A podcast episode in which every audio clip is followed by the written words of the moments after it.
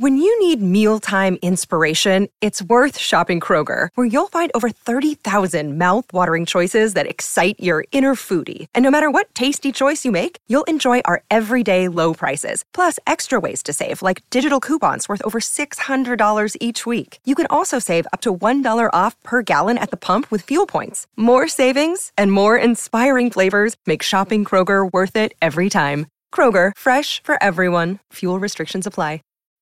When you need mealtime inspiration, it's worth shopping Kroger, where you'll find over 30,000 mouthwatering choices that excite your inner foodie. And no matter what tasty choice you make, you'll enjoy our everyday low prices, plus extra ways to save, like digital coupons worth over $600 each week. You can also save up to $1 off per gallon at the pump with fuel points. More savings and more inspiring flavors make shopping Kroger worth it every time. Kroger, fresh for everyone. Fuel restrictions apply. Do you bleed green? Are you an ultimate Eagles football fan? Well, you're in the right place. Well, you're in the right place. Ready? This is Birds 365, hosted by the new Mac and Mac, Jody McDonald and John McMullen. Here we go, here we go. Who collectively have covered and talked about more than 50 plus years of Eagles football. Kick off your day with Birds 365.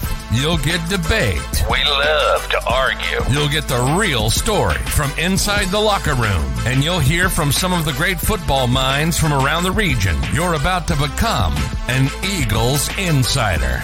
Get in the game. Join Jody Mack and Johnny Mack and join the football community that flocks to Birds 365.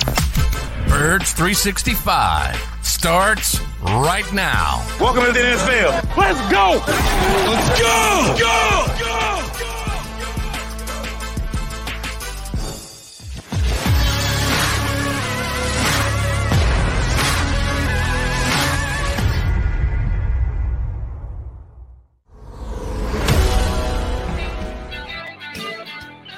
And a good morning to you, Birds fans.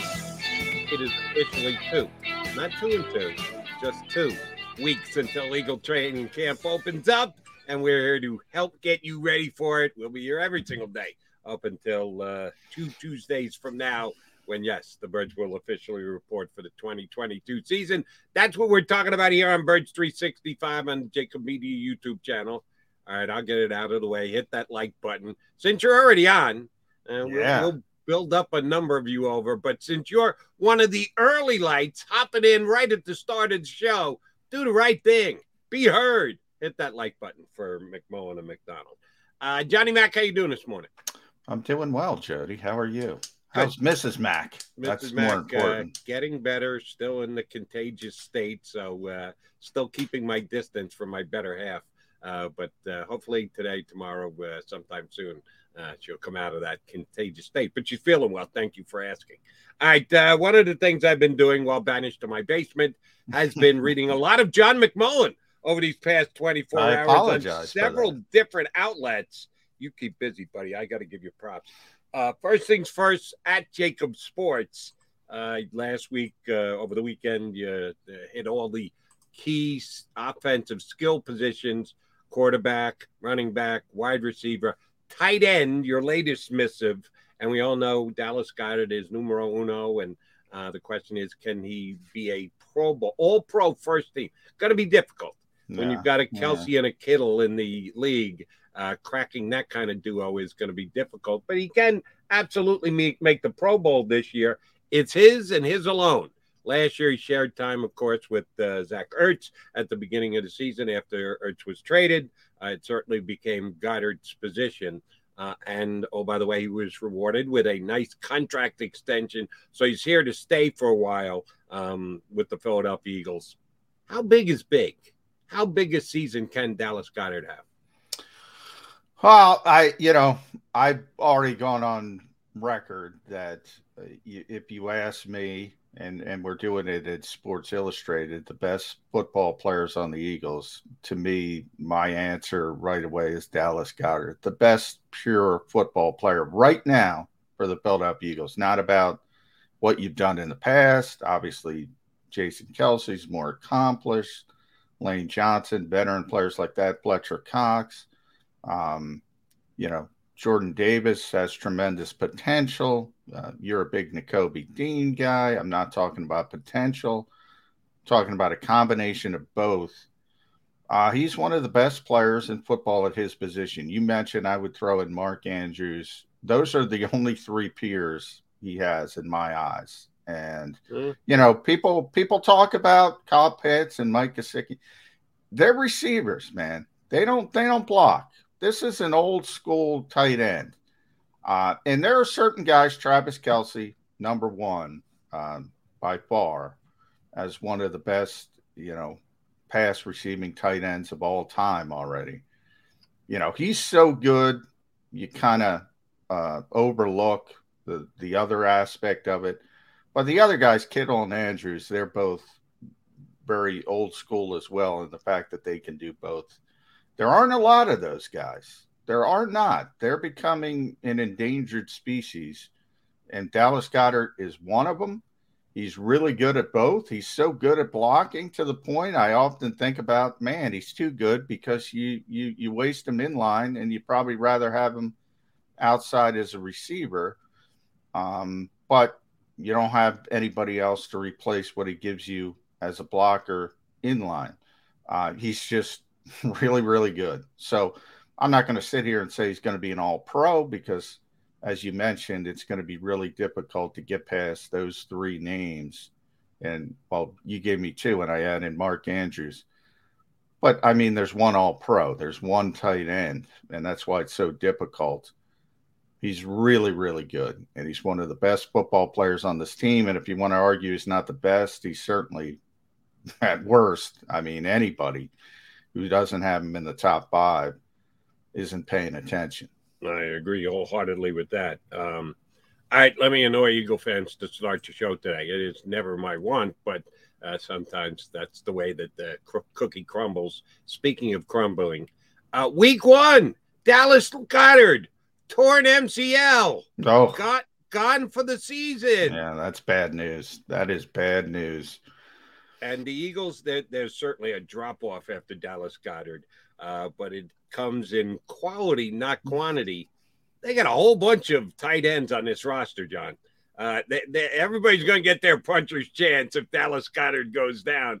They're not lacking for options. The question is, how would you rank? How would you rate all of the options? And there are plenty that are on this roster, more so than most. I know it's a 90 man roster, but it seems to me like they got more tight ends than most teams in the National Football League under contract right now. How do you line up the other tight ends behind Dallas Goedert? Well, we we you know Tyree Jackson's not going to be ready uh, for the start of, of training camp, and uh, Jimmy Kempski got so we knew that was going to happen. He tore his ACL um, in Week 18, so that's a nine month injury. Do the math; he's not going to be ready on July 26th.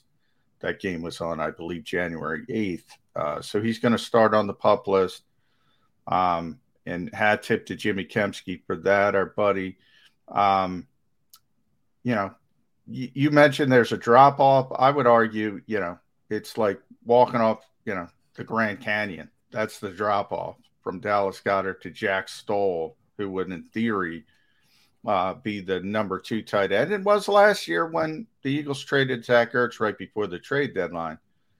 And he can block a little bit, and he's okay. Certainly not going to scare anybody uh, throwing the football. So uh, in the passing game, so that you know that that harms you in this way. You know, Jody, you, you kind of tip off, and you never like to do that as an offense when you have certain personnel packages. Well, if Jack Stoll's in the game, they're going to run the football. You never want to let other people know that. Uh, so you hope to have more of a, a balanced, and that's where Grant Calcaterra comes in. And everybody talks about Grant like he's a second round pick, and I don't know around the Eagles. That it's like, okay, he was a good prospect at one point at Oklahoma, and he was on a trajectory to be maybe a day two pick, maybe a third rounder, and he had a a, a, series of concussions and walked away from the game. I mean, you can't go into a season counting on a six round pick. And I know we have this discussion about pedigree, and yes, it should be a meritocracy. And if he deserves it, he should be out there. No argument with that whatsoever. But to count on somebody as a six round pick, and you're saying, well, you liked him so much, you kept passing on him. Now, granted, you traded all your picks, but you still had the ability uh, to get him earlier if you wanted him earlier. So it's not like you're head over heels heels with Grant Calcaterra, and they act like, oh, well, we'll stick in Grant Calcaterra. It wouldn't surprise me, Jody, if if the tight end two isn't even on this roster right now. This is a position where they might like look outside the organization if things go poorly in training camp and I'm talking ah, right, labor wait, wait, wire. Wait. I'm talking t- trade. T- t- timeout, Philadelphia. Are you telling me Rich Rod is not a competent replacement tight end? You tell me no. that J.J. Arcega-Whiteside conversion to the That's tight end position you. isn't going to get it done? Are you telling me that? Actually, no, it's know, a guy, the guy who they got crazy about having picked off their roster a couple years ago, and then re-signing him, getting him back here is not the answer. Are you telling yeah. me Jack Stoll? They have six tight ends in reserve already. Not one of them's good enough to be the TE2. Now, one of them might be, and they'll get the opportunity. But I'm saying there's just as good of a chance that they prove that they're not good enough to be the tight end too, and they start looking outside the building. That's what I'm saying. I'm saying it wouldn't surprise me. They'll get an opportunity, and I think the Tyree Jackson injury is is a difficult one from that perspective. I, I think they would have liked him to take that leap, and maybe he doesn't take that leap if he's healthy. Maybe, I mean, he's a raw developmental prospect. Maybe he doesn't take that leap either. They got a lot of uncertainty. The one guy who you know who can play, you can stick him out there and he's going to be credible, as you mentioned, is Rich Rich Rod. Richard Rodgers always when they got him, but they never want to put him out there. No, they don't. They don't. They, their last. You know, he's not athletic. He can't run He's an average blocker, but guess what? Average at everything is their second best tight end right now. And it seems to me when they throw him the football, he catches it. Oh he yeah, gets, he gets enough hands. separation. He gets open. He catches balls. Um, I, I was actually, I was surprised that they even re-signed him. Um, I when they had as many tight ends as they did on the roster, I said, "Well, they're not going to bring Rich Rod back," and they did. And at times we talk about the concept, "Oh, they have already got their whole ninety-man roster." Yet ninety-man roster with eight tight ends. they, they, they, but John's telling me that none of them are good enough to be their tight end too. They might have to go no, outside. I didn't say that. I get in trouble when people twist my words. Yet I got in trouble right, yesterday. Please, please state again. I said they did, will get. You know, they're penciling in Jack Stoll and Grant Calcaterra. All right. I'm just saying, if you want to be, if you want to be real with yourself, I'm not comfortable going into a season where my backup tight end, and if Dallas Goedert has a torn MCL, as you mentioned, I'll get you in trouble. Um, and you're going to go to Jack Stoll and say, hey, go play 80% of the snaps. That's going to be ugly, my friend. And Grant Calcaterra, I don't know what Grant Calcaterra is. I don't know what. I mean, if he gets banged up, if he gets a concussion, is he going to be shut down for the season? I don't know. I'm saying that that when you look at the depth of this team, tight end might be the worst position. And and and they might be the best at the starter and the worst in depth. Uh, fair enough. Uh, my only point is that for a team to divorce themselves from a tight end, uh, one of the other 31 teams in the National Football League has to be at least their third best tight end. They're going to keep their two best tight ends. Of all those tight ends that are going to hit the open market, you think the Eagles have no guys on their roster that are better than the guy who's going to get cut by Denver. I'm not, I'm not saying Cowboys. they won't. I'm not saying they won't get an opportunity. They'll get an opportunity to prove themselves. But I'm saying they'll be open. Look, the Jets signed two tight ends. Your team, I forget. You might remember. I know they signed Conklin. They signed another one. They drafted one. I'll tell you right off the bat, they got a better third tight end. That's the first team I thought of because I said, wow, they signed uh, a couple decent guys and then they drafted another tight end. Um, there's a lot of teams who have a number of good tight ends, and you know if you can if you could spin off a sixth, seventh round pick late in the process and get an upgrade, mm. Yeah, I mean this team thinks it's good, and you want depth, and that's it. Hey, Grant Calcaterra might show up and prove he's the kid at Oklahoma, and they go, "We're good, we're good." I'm saying I can't count on that. I think that's specious way to go about things. Okay. Uh, yeah. Ty Conklin and uh, Uzomah, the Cincinnati tight end. Yeah, that's pretty good. And then they drafted somebody on top of it. I right. Think, uh, Ruckert, uh, yeah. kid in the third round. So, yeah, you're, you're right. The, the Jets may actually have to cut, cut a tight end that would be better than the Eagles have. All right. And the other, uh, John uh, McMullen missive I did read was your piece on uh, Dean man, you're not giving this kid a chance to play this year, are you? Um, I think, I think, no, I think he could play in the second half of the season, and I'll know better on July 27th if he's healthy. But that's number one. That's the first hurdle I got to get over. Is he healthy? Is is the pec? The pec is a short term injury. I never got why teams were scared off by the pec um, because worst case scenario, we're talking, you know, six, eight weeks. All right. Okay, that's fine. Maybe second half of the season. So that's first hurdle.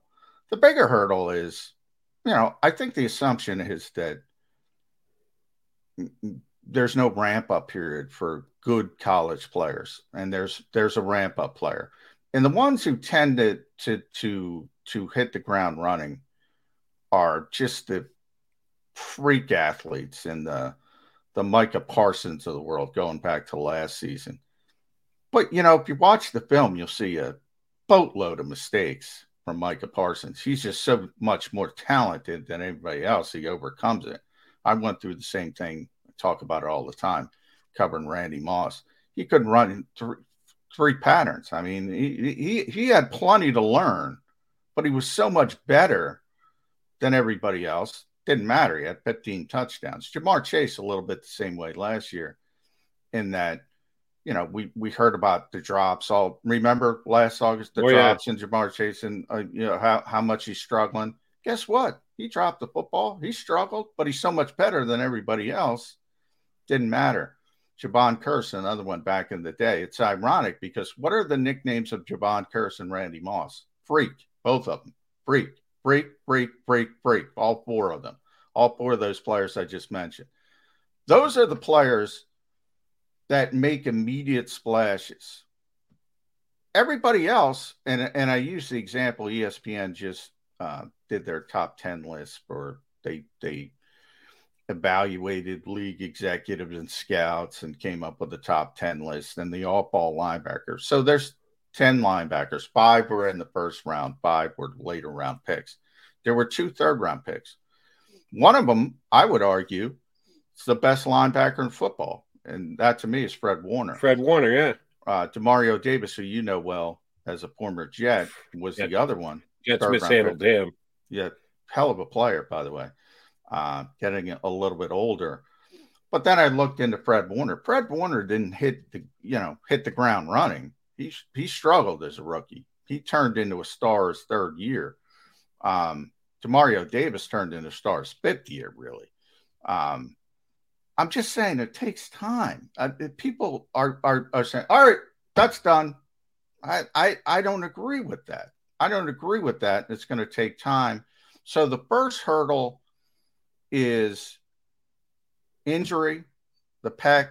Where are we? because just because the Eagles said what they said, he didn't. He barely did anything in OTA. Now every everybody barely did anything in OTA. Right. We're really going to judge the OTA, John. No, the, I'm just saying it didn't prove anything. And in other words, didn't prove anything positively or negatively. Exactly. Okay. I'm saying. I, then positive, I don't know why you referenced it. Because everyone's saying, well, he was out there, so he's healthy. I'm not so sure of that, is all I'm saying. That I'm talking about the people who are going in the in the positive direction. It might be positive. It might he might be ready to go. He might show up day one of camp when they're on the field, be hundred percent, and no issues with the pec. And great. Uh, but I'm saying I that's I want to see that first. I want to see that first. If if that's an issue, then yeah, second half of the season, no doubt about it. Well, let, let me ask you about another Eagle rookie, Jordan Davis. Uh, some people question his conditioning, that he's a little too big for his own good. What did he do in the workouts that the Eagles had in that? No, you're missing my point because you're defending Nakobe Dean. One does That's exactly not have, what I'm doing because I think you're uh, No, you're- misjudging him. but you're missing my point. That's exactly what you're doing. One, it doesn't have an injury. There are a number of teams. No, that, I'm, I'm. You call him injury. I'm calling a question. There's a question about Nakobe Dean. It's an injury. There's a question about Jordan If, Davis. if, if, if, if, teams were saying, or if Jordan Davis, by the way, tears his pack or strains his pack, slightly tears his pack, whatever you want to call it, in the weight room next week, I'll tell you, there's a question mark. He's not going to be on the field early. I'll tell you that. Right now, Jordan Davis doesn't have that issue. Nakobe Dean might have that issue, might not. I don't know. That's all I'm saying. All right. I don't here's know. the question I'm asking you: Do you have no question whatsoever about Jordan Davis's conditioning? That some people did question him in the draft process leading up to before the Eagles selected him. No, I've already mentioned he's got conditioning issues. He's not used to playing a lot of reps at Georgia. I don't expect him to play more than 40, 50% of the reps as a rookie uh, at the most. Um, he needs, like everybody else, and typically with offensive linemen, they got to get stronger. This plays into my theory. Most rookies, most rookies, the vast majority of rookies need a ramp up period. Jim Jim Schwartz coined the term. I love it. I use it all the time. Thanks, Jim. Startup costs with rookie players. Startup costs with rookie players. Everybody has them. Some people overcome them because they're so talented, like Micah Parsons, Ja'Marr Chase. Jordan Davis will have them. Nakobe Dean will have them. Okay, as long as you're uh, call, putting all the rookies into that startup cost category, And Grant Calcaterra will have them as well. and uh, it's, uh, Mr. Jurgens probably won't because I don't really think he's going to play, and you can't have to, you don't have to pay startup costs when you're sitting on the bench. Uh, if he has to play, I've already I already had uh, hypothetically speaking, uh, uh, Dallas Goedert going down. I'm not doing that to Jason Kelce. All right, Johnny Mac, Johnny Mac, your Mac Mac guys here on Birds 365. Time to add our first guest of the day. We're going down the shore. Mike Gill from the Sports Bash going to hop aboard with us next here on Birds 365. Go for the pulls and the pools. Go for the oohs and the ahs. Go for the bubbles and the bubbly. Go for the story and the stories. Go for the win. Go to Ocean Casino Resort. Book your trip at theoceanac.com. Action News at 11 with Rick Williams. It's the team you trust to bring it all together. The stories that impact your community, a sports roundup for the locals, and the AccuWeather forecast you depend on. Action News at 11 with Rick Williams.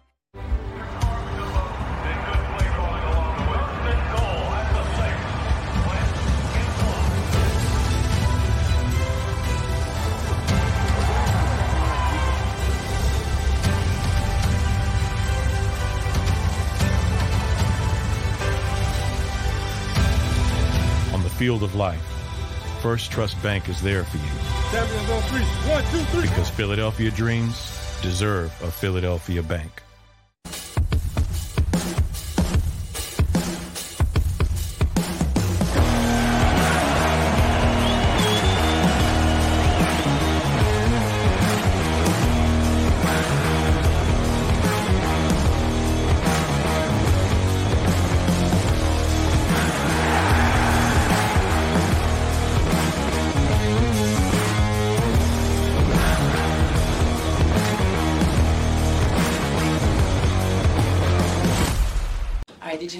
You know I was the mommy slam dunk champion? Really? yes, really don't sound so surprised. Let's see it. Oh, you're ready. All right, here we go. Let's hear the crowd. So go to right, I go to left. Fake a mom. Mama, go up, mama. She did it. Again? You can't avoid gravity, but United Healthcare can help you avoid financial surprises by helping you compare costs and doctor quality ratings. United Healthcare. Uh huh. Go for the poles and the pools.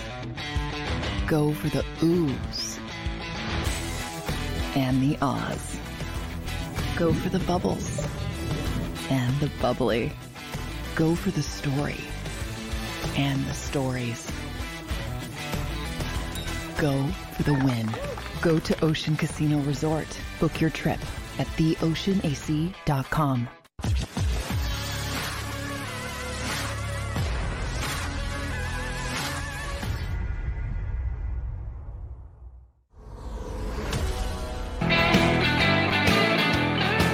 Mac here with you on Birds 365 on the JAKIB Media YouTube channel. Appreciate you streaming on in.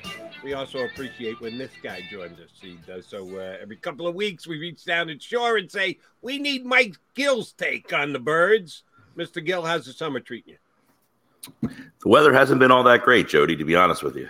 Wow. Complaining about the, the, the, the high life down the shore. Well done, Mike Gill. Come on. We'd all love to be down We had ra- we had a washout on Saturday. Sunday was all right, but we haven't had like a nice solid. What, what do you full like? weekend. 98 degrees? Are you one of these guys who want to go out and boil? No, my message would be if you are from the Pennsylvania area, there's no need to come down. Yes, Very nice. that that is always my message. Trying to keep Mike. those beaches manageable, huh? Gill, okay. I, I see where you're going. Yeah, Uh, man.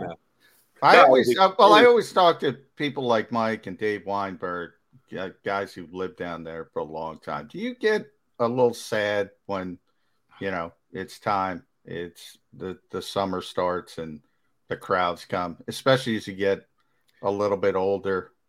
Yeah, we love September, October, even now November is uh is Yeah. pretty good. Um June, July, August, man, it's a madhouse down here. Yeah. You can't you can't do anything. Hold on. Yeah. Tell, tell me you don't have one of those coin finding machines. No, but out on the beach? I actually so for the first time I've lived here my whole life. Now my girlfriend's son, he's a lifeguard in Upper Township, which I didn't even know had a beach.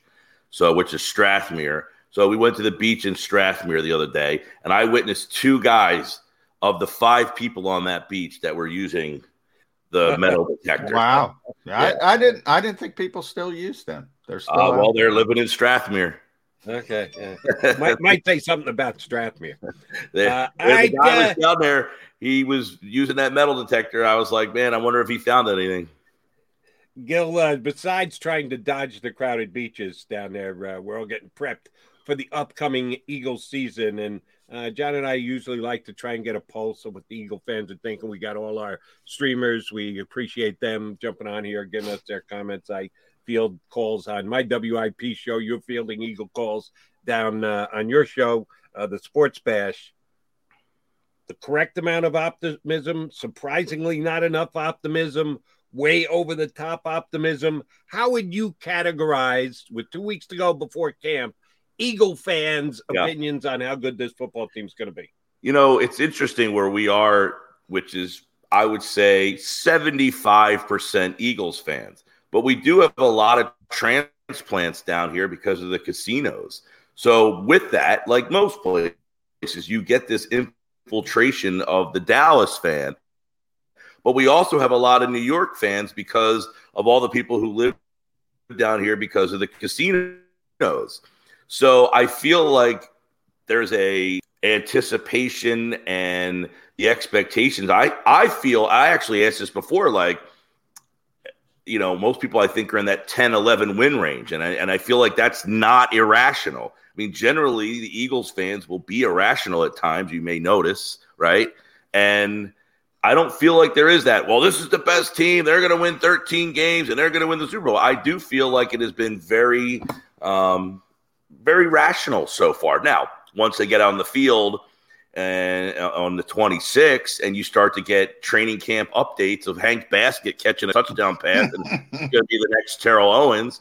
That might change some things, but uh, as of right now, it seems that everything is kind of, you know, I think a lot of it is tied to the quarterback. I think everybody loves the roster, but they're not sure about the quarterback. And because of that, the expectations are kind of, well, they won nine games last year. The team's better, so they could probably win 10 or 11. I think if they really ripped the band aid off and trusted the quarterback, they'd probably be in that irrational stage. Wouldn't you agree? Oh, yeah. If they had a proven, no doubt about it, top 10 quarterback, they would be at uh, what is the highest DEFCON level? I believe one is higher than five. I always get we're going plaid. Yeah, um, well, space they would be. Here, I, if, if if Justin Herbert was here, for instance, yes. forget about Aaron Rodgers. Oh, they'd be over the moon. They'd I be agree. they'd be uh, getting the reservations ready for Los Angeles. Where's the Super Bowl? Arizona next year. Um, yeah, I think it's Glendale. Vegas. I think it's Glendale coming up. Double check. I'll double check. But uh, we're getting ahead of ourselves. Um, yeah. Derek Gunn here on JAKIB Media created a bit of a firestorm with a uh, not a report. He was just talking off the off the cuff about a bad OTA practice Jalen Hurts had. AJ Brown went on on online to defend Jalen Hurts. Um, you mentioned the Hank Baskett catching passes at at uh, training camp. People get so hyped up Paul about Turner. I could have gone Paul Turner. Paul Turner, one of the greatest hands I've ever seen. Yeah. Paul Turner. Why is not Paul Turner on the field? You know all this, Mike. Is Jalen Hurts? Here's the deal. Forget about the floor. We've seen the floor. This is a good player, not a great player, a good player. He made the playoffs. He led the team to the playoffs last season, Pro Bowl alternate. He proved he can play in this league. What is the ceiling in Mike Gill's mind? What is the ceiling for this player? Um, it's a good question. I mean, is he ever going to be the MVP of the league? I don't know. He could be. I mean, why? Statistics, right? We all look at numbers is Lamar Jackson. What's his ceiling? He was the MVP of the league. Is he the best thrower? No. Is he the most accurate passer? No. But he put up a ridiculous amount of yards and led his team to a division championship. I can see Jalen Hurts putting up a ridiculous amount of yards and leading his team to a division championship. Does that mean he's the best quarterback in the league? I'm not sure. I mean, there was a uh, poll by executives and people yesterday. I'm sure you guys talked about. Yeah. Lamar Jackson didn't even crack the top ten, and it was like, how could that be? This guy was the MVP. He puts up yards and and and stats. Hurts is going to be one of those guys. I think your buddy Jeff Kerr, uh, he tweeted out something yesterday. There's only one quarterback in the history of the NFL who's got over 4,000 yards passing and 2,000 yards rushing in less than 20 games. It's Jalen Hurts. He's the only one ever. So the ceiling is is the beauty is in the eye of the beholder. If you're a stats guy, he could compile a huge amount of stats. Now, is he going to be Aaron Rodgers throwing the ball? No. Patrick Mahomes? No. Is he going to be a guy that you can depend on in the crunch? That's the question. Can he make the big throw? Can he rip it on that third down? Can he put, put one in there? I think that all remains to be seen, but I think his ceiling is I hate to bring this up, but you know, Tim Tebow won a lot of games. If you put him in the right system, he won games. I think if you put Hurts in a system that fits him, his ceiling is I can win a lot of games. I don't know if it's I can win a lot of games because of him, but I can win a lot of games with him doing with the ancillary pieces I give him. That re- he won nine games with what he had last year. How's that even possible? Yeah. Well, let me ask you this then before you jump in, Jody. What you just said, he can win a lot of games with if you put the right pieces around him. Is that worth 35, 40 million a year? No, when you that's brought the Eagles are me, be. John, when you brought this up to me whenever I was on six months ago, I almost fell off the seat that I'm on here thinking about that. Like, wait a second. But this, like, this is everything. Dame Lillard's a great player. Is he worth $60 million for one season? Can I curse on this show? Bleep no. Yeah. yeah. you can't give a guy 60 million. He's great. Dame is amazing. He's never been to a finals. He's not an MVP. You can't pay that man 60 million. I don't care what the go. At some point, you have to make a, a, a, rational decision and say, Dame, you're great. I can't pay you 60 million. We have to shake hands and and and that's where I'm at with like these mid-level quarterbacks. It's like, how do I pay this guy 35? Well, that's the going rate. Well, we need to change the going rate. Something has to happen. Fair enough. Uh, and when you use Tim Tebow as a reference point, you're just talking about Tim Tebow, the college player, right? Not the pro player. Oh, he oh, made the playoffs in Denver. He was in Denver. Uh, what did he go? He went like seven and one on that run with Denver. Yeah, he won a playoff fin- game. I still don't know how he won a playoff fin- game. Finished his did. NFL career at eight and six, uh, and for a first, he won round, more than he lost. I believe your quote was "won a lot of games." Career wins. Tim that Tebow, season in Denver. I'm sorry that that doesn't equate to me. Eight, Listen, the eight does not get a lot of NFL wins. Correct. If it does I for mean, you, that's fine. I mean, when they tailored that offense for him for that one run, they he won. I think he was seven and one in that run. Yeah, he had a run. He had a nice run towards the playoffs. I don't know exactly what it is. Great college. The problem is nobody wants to nobody wants to keep using that offense. That's no. what you know. You can't no. keep running that offense for him. You ran it gimmick for okay, whoever the quarterback before him was got hurt or stunk. Let's go to Tebow and see if he gives us a little spark. He did, but they created that whole offense for him. They couldn't keep using that offense. You're not going to win in this league like that long term. But my point was if you create the offense, if you accentuate the positives, Paul Heyman, for the player, Jalen Hurts, yeah. he's going to put up a lot of yards. He's going to put up a lot of stats.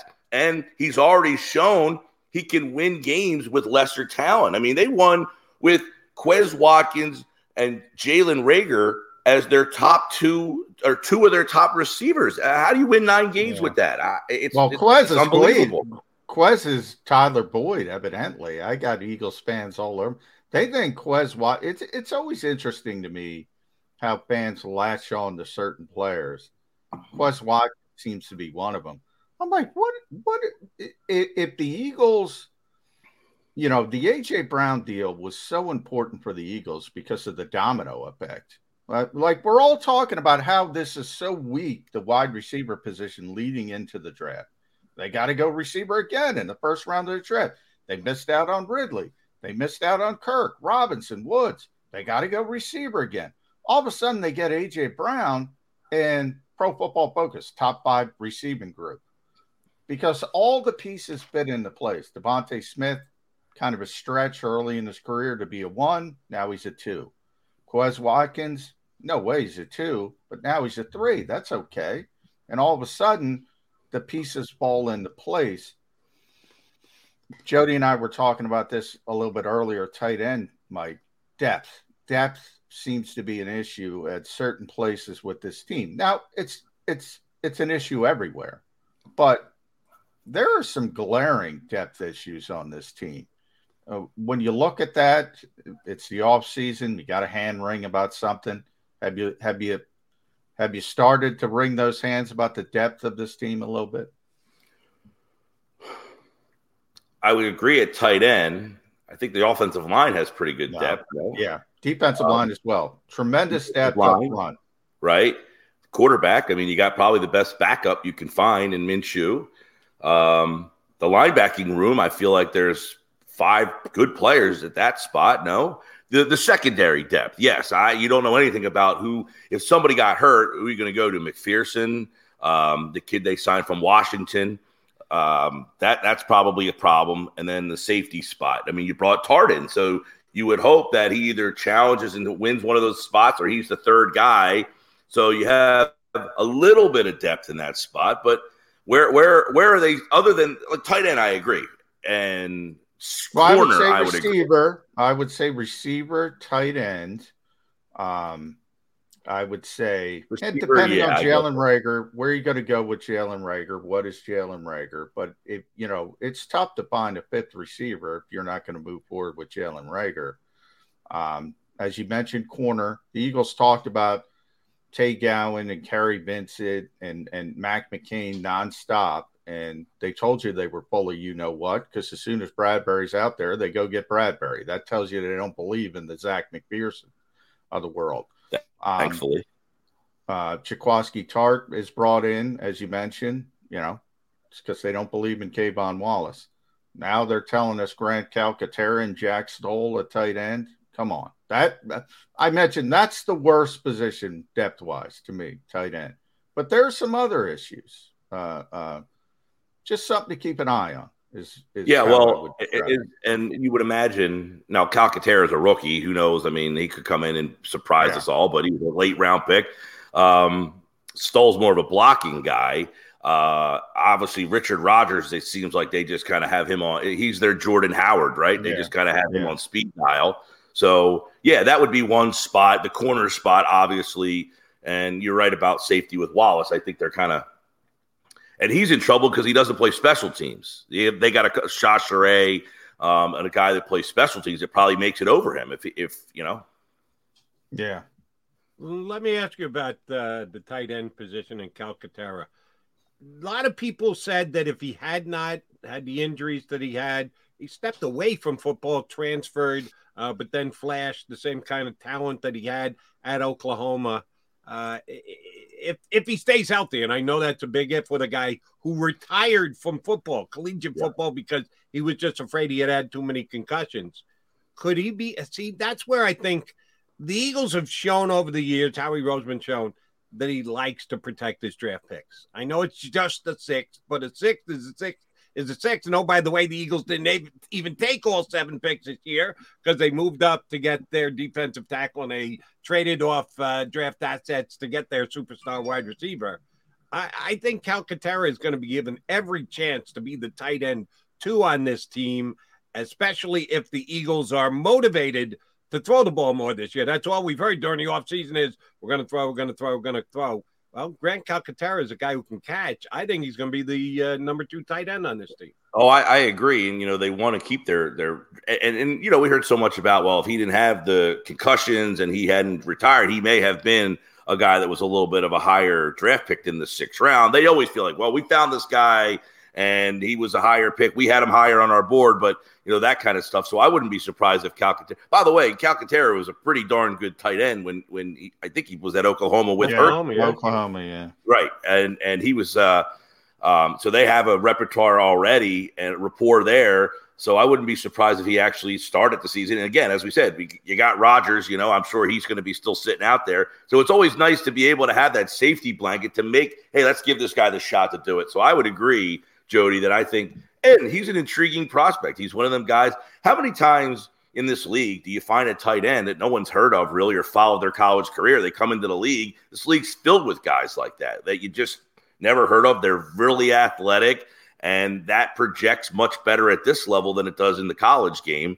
And they come in, and you you know their athleticism just absolutely uh, shines at the NFL level more so at that position than it does in the college game. There's, this league is filled with guys that most people didn't pay a lot of. Uh, how many people were watching George Kittle play in college and Darren yeah, Waller? Nobody knew. College, right? I remember when I told Eagles fans that George Kittle was better than Zach Ertz when Zach was still really good. Uh, I took a lot of heat, Mike Gill. And by the way, nobody apologized. People, by the way, how many people followed Dallas Goedert or oh, Zach yeah. Ertz in college. I mean, Zach Ertz was well, Zach was the high profile guy. He, he was a second round pick, but I'm sure a lot of people yeah. didn't look at him every week on Saturday no, and be yeah, like, West "Wow, Coast. this guy's going to be a, a, a big time pro." I mean, it's just a position in college. It's hard to project, you know, when you're watching them because the numbers for tight ends are just not that. They don't jump off the page at the college game. Yeah. Uh, milestones. I want to talk about milestones because the Eagles have had a really difficult time in recent seasons. Uh, can't get a thousand yard rusher, can't get a thousand yard wide receiver. Zach did it at tight end a couple years ago, uh, but no receiver since Jeremy Maclin. No edge rushers, double digit sacks. You got to go back to Connor Barwin in 2014. Wow. Um, do they get a thousand yard rusher? A lot of this is just health. Thousand yard rusher, thousand yard receiver, 10 sack guy. No on the rusher. yes on the receiver, yes on the sack guy. I actually mm-hmm. think, uh, I, and I wouldn't be surprised if Sweat was the one that got it. Yeah, could be, could be Josh. Josh is in. They have two yeah. options, you know, Haason Reddick or Josh Sweat.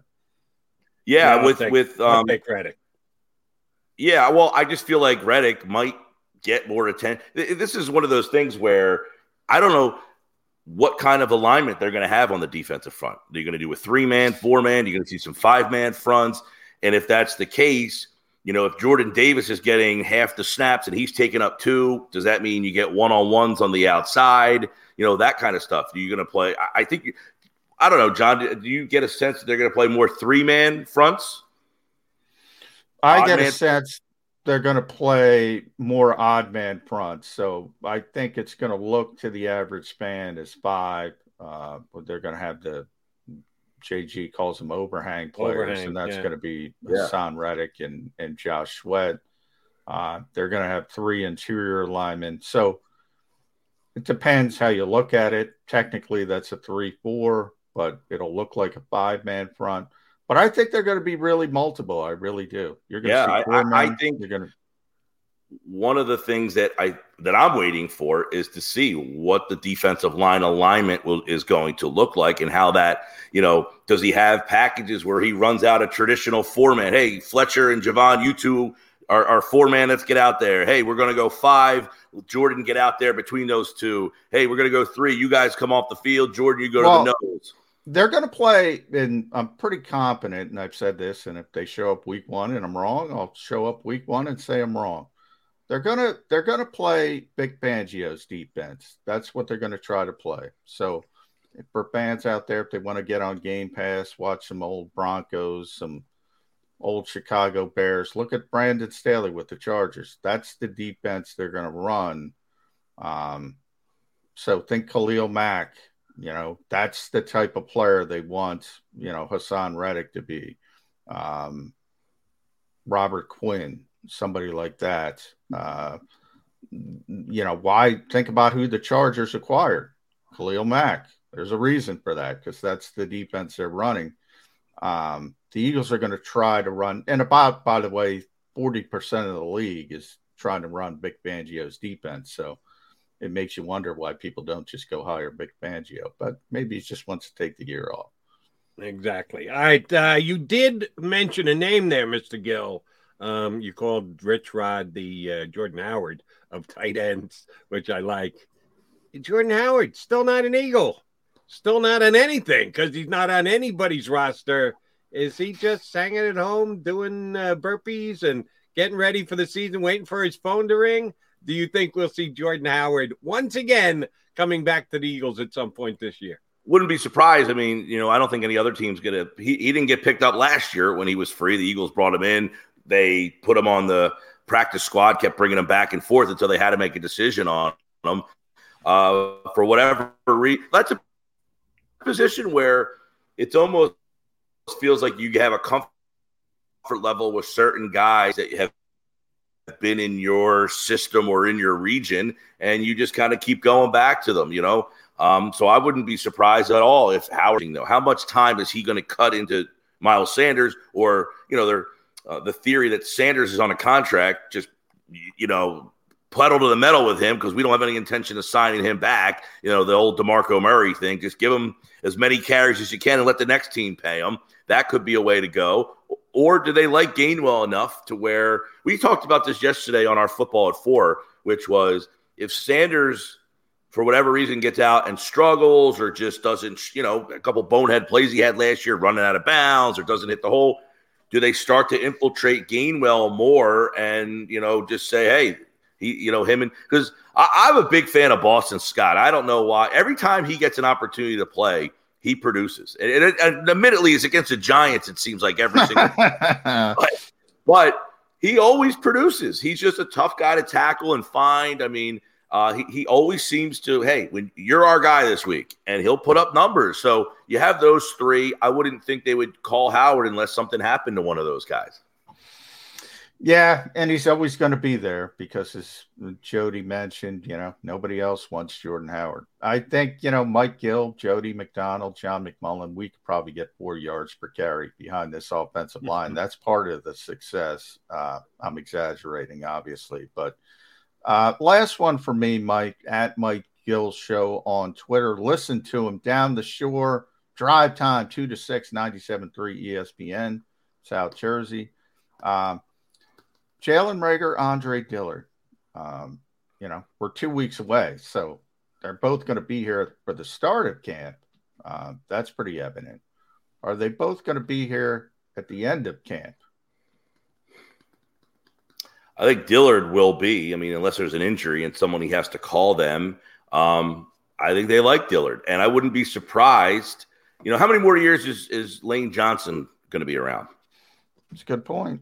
You, you know, post thirty, you know, he's on. We we know that the issues he's had off the field, those are a concern, obviously, but on the field, people forget he had you know reconstructive ankle surgery, and there's right. a there's a a guy who probably Lane's one of those guys who, when he retires, I guarantee this. Two years later, he's going to be like 240 pounds, and you're like, what what what what happened? He's a six foot six guy who used to be a quarterback who bulked up to play offensive line. He's going to come down. So the point I'm trying to make is he puts a lot of stress on a frame that probably shouldn't be that big, and he's already got a bad ankle. So it's worth pointing out that he's not going to be around forever not only that, you just mentioned the ankle. He's missed games in each of the last couple seasons, two seasons with injury. Not that Dillard would play the right side, but I think they're okay playing him at left and moving Jordan to play yeah. right. So yeah. I think they do like the safety net of Dillard. I don't think Reagor is in the same boat. I think if they got an offer and somebody wanted him, and you know, hey, we need a we need a second receiver, a third receiver, we'll give you X, Y, or Z for him. I wouldn't be shocked if he wasn't here. But I think they, they legitimately liked the embarrassment of riches of having Dillard around, unless they got their socks knocked off. Um, what I don't know. What would their socks? What would be the the threshold? A second, a third? I would think they'd hold out for a day two pick, a third round pick, but you know you are going to lose them. I mean, you're you're going to lose them. Uh, so you know, we at some have, point, we all have memories of Dillard playing right tackle that night and just getting whipped yeah. and then admitting that he didn't want to play right tackle, which you know, he needs to have a Alec Bohm moment where he says, Hey, I messed up. I shouldn't have said that. I love playing wherever you want me to play. But we all know he can't play right tackle. But our memory of him is that one game. Whereas when he's played left tackle, he has been a solid contributor. Is he a oh, pro bowler? Probably not. But if he played full time left tackle, I don't think we would be memory. Uh, our memory would be of what he did at right tackle that one game. All right, let me put it to both of you. Last question, Mike, you first. Um, the Eagles have the option. Lane Johnson turns the ankle, whatever he's going out. Is the Eagle offensive line going to be uh, Mailata at left tackle and Driscoll at right tackle, or are they going to do what they no. did last year and move Mailata over to the right side and plug uh, Dillard in? Yo, I think they would move Mailata to the right side and put Dillard at left tackle. John? Uh, I think short term they just put Driscoll in. Long term, if it were a multi-week injury, they would move Mailata and put Dillard at left yeah, tackle. I, I, I disagree. I think Driscoll one week. well, what's to say Driscoll's not playing right Driscoll guard? Be their right tackle. Yeah, what's well, Driscoll's not playing right guard. Yeah, that, we've talked Mike, about I'm, this. I'm, I'm, I'm, sorry. I should have qualified that. Right. Thank you, Mike. Uh, uh Isaac Seumalo, if he's healthy, I think is their right guard. I don't think there's any question about that. Um, if Seumalo is at right guard, then yes. If Driscoll's coming off the bench, one of the two have to be plugged into the lineup Dillard and or Driscoll. I absolutely believe that's Driscoll, not Dillard. It, it's great depth though, because and I've mentioned this before. That I don't think they're going to cut Isaac either way because I think they like his versatility. So even if he loses the job to Driscoll, what who's to say if Driscoll doesn't get hurt, they move Driscoll to right tackle, they put Seumalo at right guard. They have the, an embarrassment of riches. They can well, go and, and Dickerson doesn't actually uh, have the cleanest bill of health either. No, so yeah. if he were to get hurt, Isaac is there to go play left guard, and you know, so you're right. Their backup five would be a starting unit somewhere. Oh yeah, it's just an. I say it all the time. It's an offensive line deficient league. I said Green Bay fans are the most spoiled fans. I always joke in the history of mankind because they don't know how the other half lives when it comes to quarterback. They've had Hall of Fame quarterback play uninterrupted for over a quarter century. Eagles fans don't know how the other half lives when it comes to the offensive line. There are so many teams in this league here that cannot block people, and Eagles fans don't realize that. Here's a here's a quick question for you guys to chew on. Aaron Rodgers is wildly regarded as the best, if not one of the best of all time, but the best right now. If he was the quarterback of the Eagles and had only won one Super Bowl, would we view him as high as he's viewed? Or would he be a disappointment because he only won one Super Bowl here? I, I think he'd be a disappointment. I think people in Green Bay think he's a disappointment.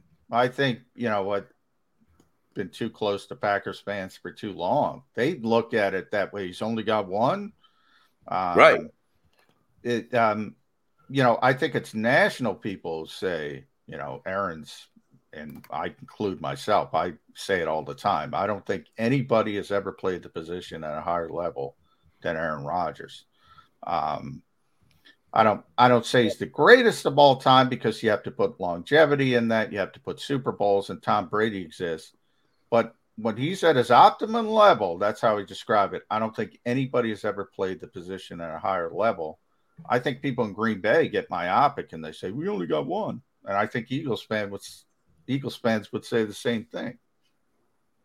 I, I, tend to agree. I think the fan, you know, not that McNabb is Rodgers, but he was an ultimate failure because he didn't even, and they got the one Super Bowl. So if you had Aaron Rodgers and only won one Super Bowl, you'd be like, this guy only won one Super Bowl. Yeah, I think that's the way it would be. Jody, your thoughts? Agreed. Um, sometimes fans don't give the right amount of credit and or get caught up with a specific position or a specific guy. Howie Roseman. Uh, there, there, are people that uh, love Howie and people can't stand Howie, so uh, they they kind of get the glasses on and can't give uh, what most of us would believe would be a fair observation.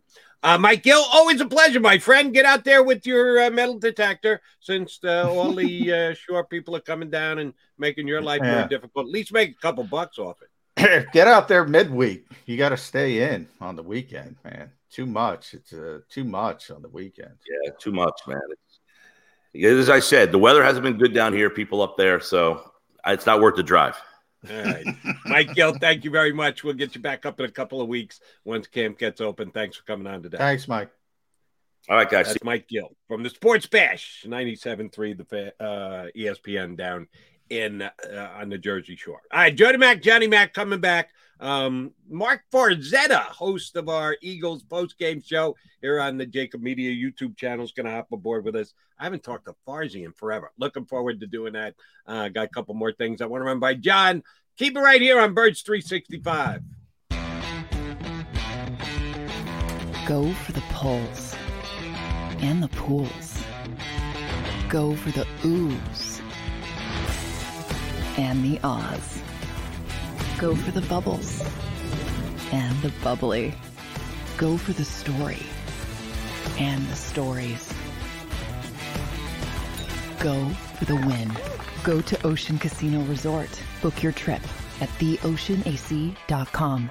Action News at 11 with Rick Williams. It's the team you trust to bring it all together. The stories that impact your community, a sports roundup for the locals, and the AccuWeather forecast you depend on. Action News at 11 with Rick Williams.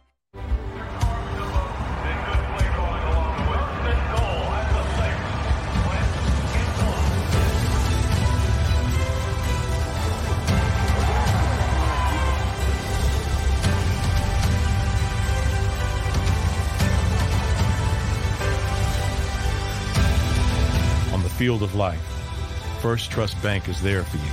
Champions on oh, three. One, two, three. Because Philadelphia dreams deserve a Philadelphia bank.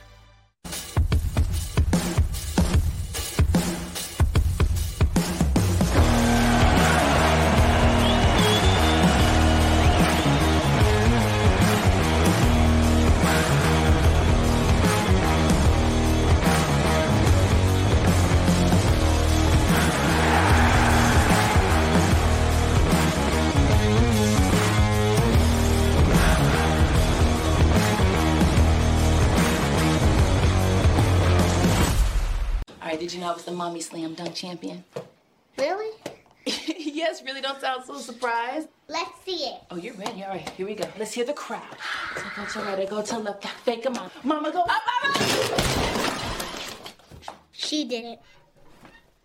Again? You can't avoid gravity, but United Healthcare can help you avoid financial surprises by helping you compare costs and doctor quality ratings. United Healthcare. Uh huh. Go for the pulls and the pools. Go for the oohs and the ahs. Go for the bubbles and the bubbly. Go for the story and the stories. Go for the win. Go to Ocean Casino Resort. Book your trip at theoceanac.com.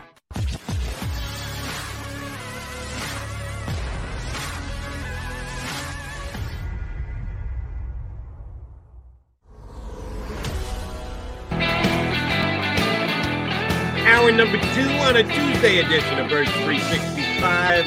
Mullen and McDonald here with you. Appreciate you streaming in with us on the JAKIB Media YouTube channel. Thank Mike Gill for hopping on. Thanking When you need mealtime inspiration, it's worth shopping Kroger, where you'll find over 30,000 mouthwatering choices that excite your inner foodie. And no matter what tasty choice you make, you'll enjoy our everyday low prices, plus extra ways to save, like digital coupons worth over $600 each week. You can also save up to $1 off per gallon at the pump with fuel points. More savings and more inspiring flavors make shopping Kroger worth it every time. Kroger, fresh for everyone. Fuel restrictions apply. Save big on your Memorial Day barbecue, all in the Kroger app. Get three pound rolls of juicy 80% lean ground beef for $3.49 a pound with a digital coupon. Then get select varieties of flavorful Powerade, Body Armor Super Drink, or Arizona tea for 77 cents each, all with your card. Shop these deals at your local Kroger, less than five miles away. Or tap the screen now to download the Kroger app to save big today. Kroger, fresh for everyone. Prices and product availability subject to change. Restrictions apply. See site for details. Vance, Mark Farzetta, who's going to join us coming up in about uh, 20 minutes from now. Uh, Johnny Mac, this show is an opinion based show. You've got yours, I've got mine. And when we get guests on, we ask them theirs. We'll certainly do that with Mark Farzetta about 20 minutes from now. And they don't always match up. Um, and at this stage of the year, two weeks before camp opens up, we're all doing a whole heck of a lot of projecting.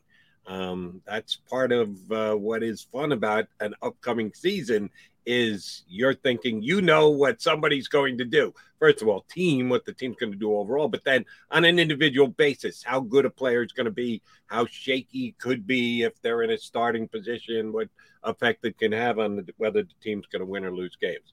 Uh, and yours and my opinions don't always match up. Um, you're a little higher on Jordan Davis than I am. I'm a little higher on Nakobe Dean than you are. Two rookies who are coming into the Eagles, and we'll see how big an effect they have right off the bat when they jump into the lineup. And then there's the quarterback position, which is always the number one topic each and every single year, every single team. It's not like, oh my God, they talk so much about Jalen Hurts. Oh, they talk about the starting quarterback this much in every town across the National Football Yes. League. It's always Yes, about the do. quarterback. Yes. That's just the way the game is played these days in the National Football League. Well, our very own Derrick Gunn uh, stirred up a hornet's nest uh, yesterday um, by reporting that in conversation with someone around the Eagles, and Derrick did not specify if it was an Eagle player, an Eagle coach, an Eagle front office personnel person. He did not uh, give any further depth than I was talking to someone about the Eagles. Um, and this person decided to say that in a 10 play uh, session in the Eagles practice, which I said this last night on WIP, and you can please confirm this for me, John McMullen, because you were there, I was not. I wouldn't even call what the Eagles have done the last couple of months practice. It's not a practice, it's a gathering, it's a drill. Yeah. It's not a practice. When you never actually put 11 players out there on the field against 11 other players, then it's not a practice. It's it's workouts. It's not even practice. And in D Gunn's quote, uh, he said uh, he used the word practice, uh, which I doubt highly. Um, that in a 10 play session that Jalen Hurts had uh, three INT, three ints, four incompletes, and three sacks. Uh, you were there, and I know they probably had a couple of uh, reps and or uh, uh, drills that you might not have been uh, able to see. Johnny Mac, seven on seven. Yeah. Could Jalen Hurts possibly have been as bad as Derrick uh, Gunn yeah, quoted well, to have said? Here's a couple things, and I'm glad you brought this up, Jody, because I want to I want to make this clear. People get you know they hear what they want to hear. I think Derrick said that on his show. Um, and Derrick can speak for himself. He's he's got his own show and he's got his his pulpit. And he's an opinion based. I, I he was not reporting this. I think people take it off in a. He was just saying on his talk show what someone had t- told him. And I think people got caught in the weeds of what you just said, the the description. 10 plays of you know, whatever it was, three interceptions, four incompletions, three sacks. And then, you know, it's not possible in the format that they have. Uh, you know, the important part to me was later when he said some people in the Eagles organization, and I'm paraphrasing, could have been one, are uncomfortable with Jalen Hurts. I think that's true. That's 100% true. Derrick's not making stuff up. Derrick's been doing this for a long time. Now, I, I, you know, somebody who who knew contacted somebody who knows contact that didn't happen. You know, to, first of all, let me give you an example of why this didn't happen. That's getting in the weeds. Um, there were two practices open to the media. And the Eagles are, as you said, Jody, are only running seven on sevens. Okay. The first practice, and I'll hat tip to Eliot Shorr-Parks because he pays attention to this stuff. He's nuts. And by the way, ESP, congratulations. He just got married. Uh, so we give him that hat tip. Uh, and also Hunter Brody. I want to, I'm, I'm going down a rabbit hole. He's getting married. So congratulations to another friend, Hunter Brody. But the the first practice, Hurts was 10 of 11 in seven on seven drills. 10 of 11, Jody. Two things there. He had 11 total reps. Okay. Nobody has 10 reps in a row in, in, in practice. You rotate through the quarterbacks. Gardner Minshew had seven reps. Carson Strong had two reps. The Eagles practice for 45 stinking minutes. Nobody's got 10 reps in a row. That's number one. The second practice, he was 10 of 14. Um, seven on sevens are tilted towards the offense to succeed. Oh, 10 yeah. of 14, by the way, not that good. Yeah, wasn't that sharp. Okay. Wasn't that sharp in the second day. Um, so people get down into the weeds of these things. And look, that that kind of stuff is not. And I think it was Mike Garafolo who said last week on the show, we don't play football in the spring. That was his guy. You're not playing football. So good or bad, I'm sure Jalen Hurts had bad OTA practices where we weren't there. He had one good one when I was there and one mediocre one when I was there. I'm sure he had a bad one when I wasn't there. You know, that's part of the process. Like a spring training pitcher, you work on some things and all of a sudden you get rocked and people are like, ooh, so and so gave up nine runs and and and the citrus. Who cares? He's probably working on a curveball slider, whatever. Quarterbacks do the same things. That part of it's not an issue. The part of it that's an issue and again, I think people got too much in the weeds about three interceptions and four incompletions and three sacks, and you don't even take sacks, you just blow the whistle. And if you can't get the football out of your hands in a seven on seven, well, yeah, then there's an issue. There are people in that building that are uncomfortable with Jalen Hurts as the starting quarterback. And that's why we're having these discussions all the all the time. And by the way, and I say this, the Eagles did a very good job of making people forget. They were trying to get better. Whether you believe it or not, and I'm not talking to you, Jody, I'm talking to the fans. Whether you believe it or not, they wanted stinking Russell Wilson, and they were going to have the conversation with Deshaun Watson. Now, I believe they wouldn't have gone where Cleveland went contract wise, but that's just my belief. They were going to have the stinking conversation if he would listen to them. They wanted to get better at the quarterback position. Now, it's also fair to point out, and I try to point this out as well. They didn't want Baker Mayfield. They didn't want they don't want Jimmy Garoppolo, who you could argue are slight upgrades um, at, at at the quarterback position. So they do like Jalen Hurts, but they do have question marks, and there are people in that building who are uncomfortable. And instead of worrying about some description, and who knows, maybe this is a former player and they're just hyperbole off the top of their head because he had a bad set of plays. That's not the issue. The issue is the bigger picture. That's that's how I would frame that story. No, I'll I'll defend those who are getting down in the weeds, and I love D Gunn as much as anybody. But if somebody said that to you, would you say that on your show? No, I wouldn't for this reason, though, Jody, because I'm on practice and I know it's not possible to happen. I'm at practice every day, and I know that's not how practice works. And I know nobody's going to have 10 straight reps at the quarterback position. Now, maybe if you get deeper into camp, training camp, and you're having, say, you're having a, uh, a dual practice with the Jets and you're doing team drills and you're doing a drive down the field Maybe it would happen then. Yeah. But not in the off season, not on seven on sevens. You just rotate, you rotate reps and you rotate quarterbacks. So nobody is getting 10 straight reps to begin with in the off season. Certainly not with the Eagles. They don't they don't have that many reps to be handing out willy-nilly.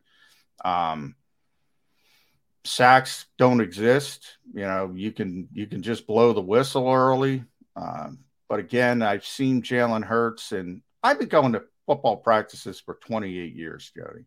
I've seen Jalen Hurts in a lot of practices, and he's only been around a short time.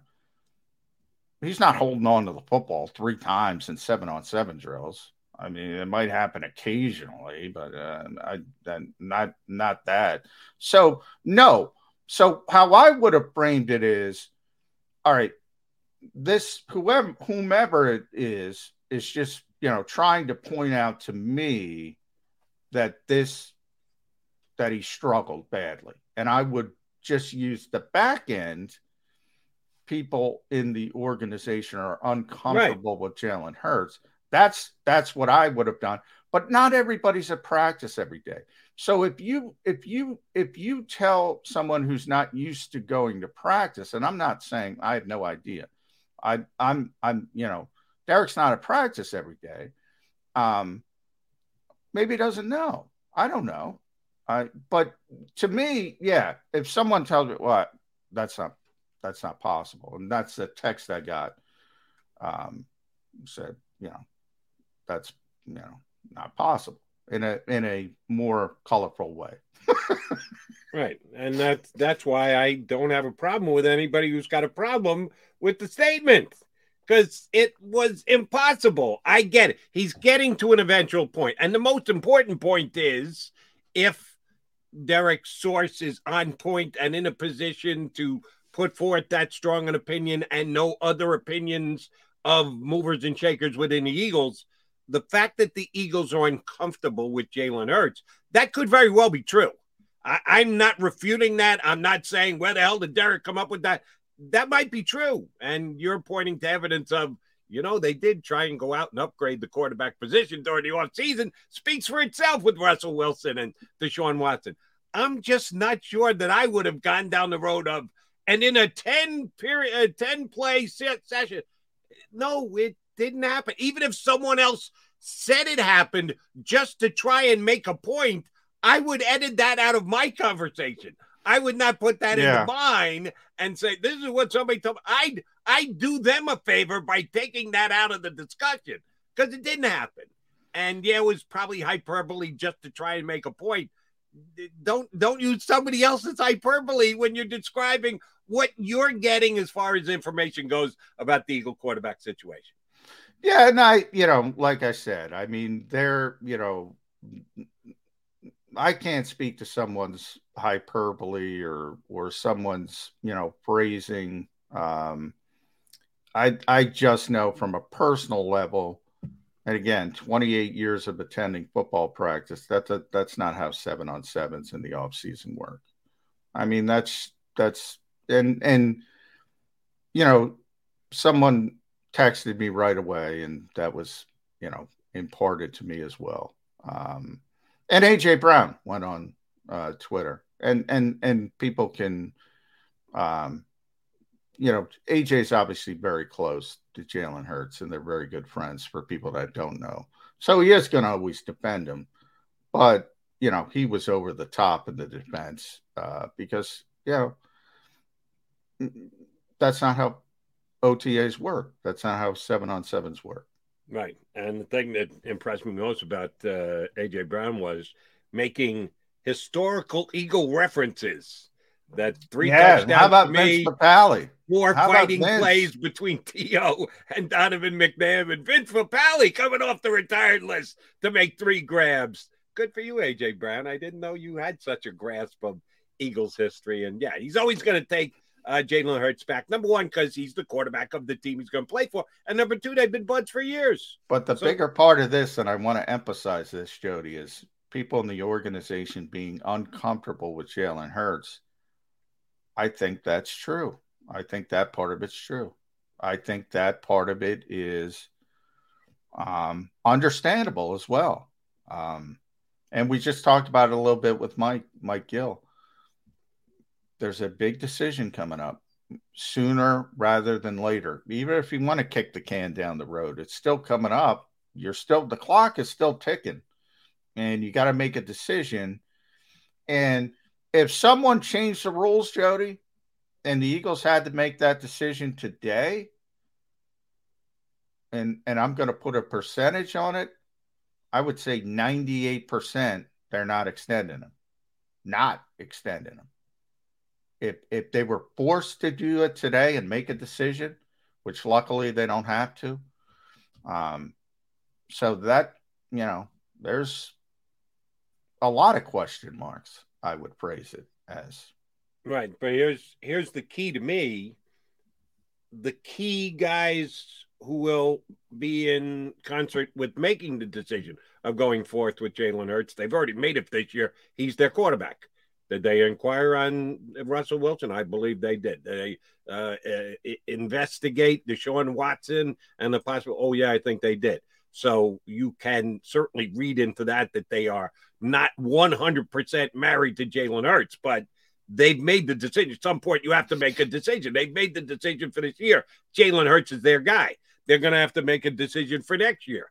We need to see what he does this year. Nobody would make that decision ahead of time, or at least the way that Jalen has played to this point has left them saying we need to see more before we make the decision because they can wait. Yeah, Howie Roseman think?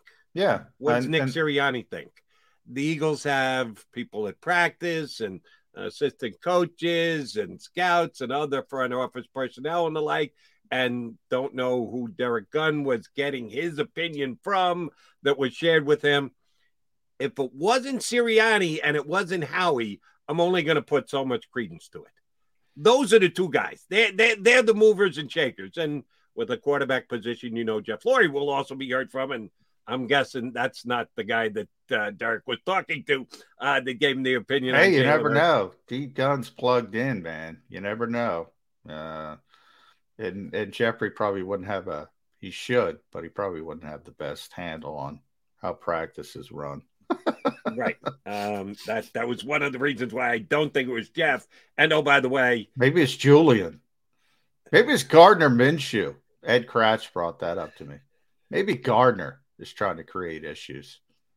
How about uh, that? We can start yeah. that, Jody. Yeah, go ahead. I see you, Mark you, Farzetta. You go ahead and do that. You, you can. No, I'm joking. Gardner. Unknown sources tell me. Yeah, no, not. Uh, no, I'm joking. I hope people realize that.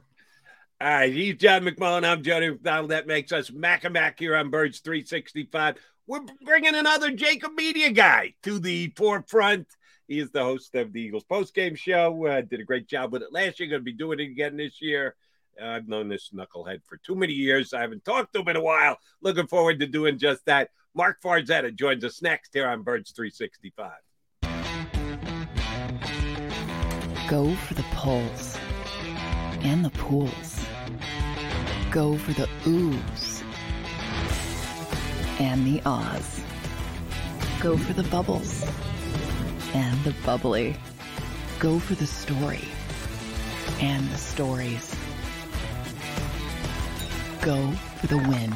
Go to Ocean Casino Resort. Book your trip at theoceanac.com. Action News at 11 with Rick Williams. It's the team you trust to bring it all together. The stories that impact your community, a sports roundup for the locals, and the AccuWeather forecast you depend on. Action News at 11 with Rick Williams.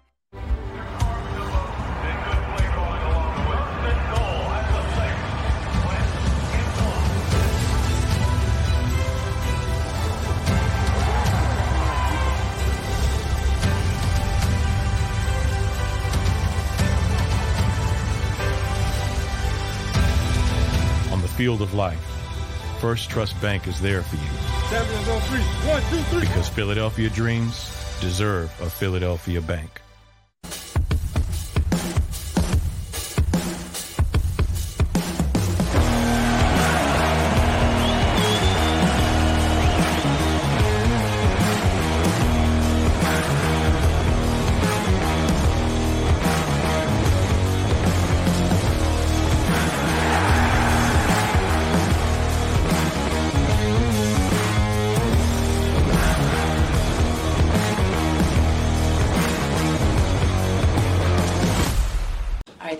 Mommy slam dunk champion.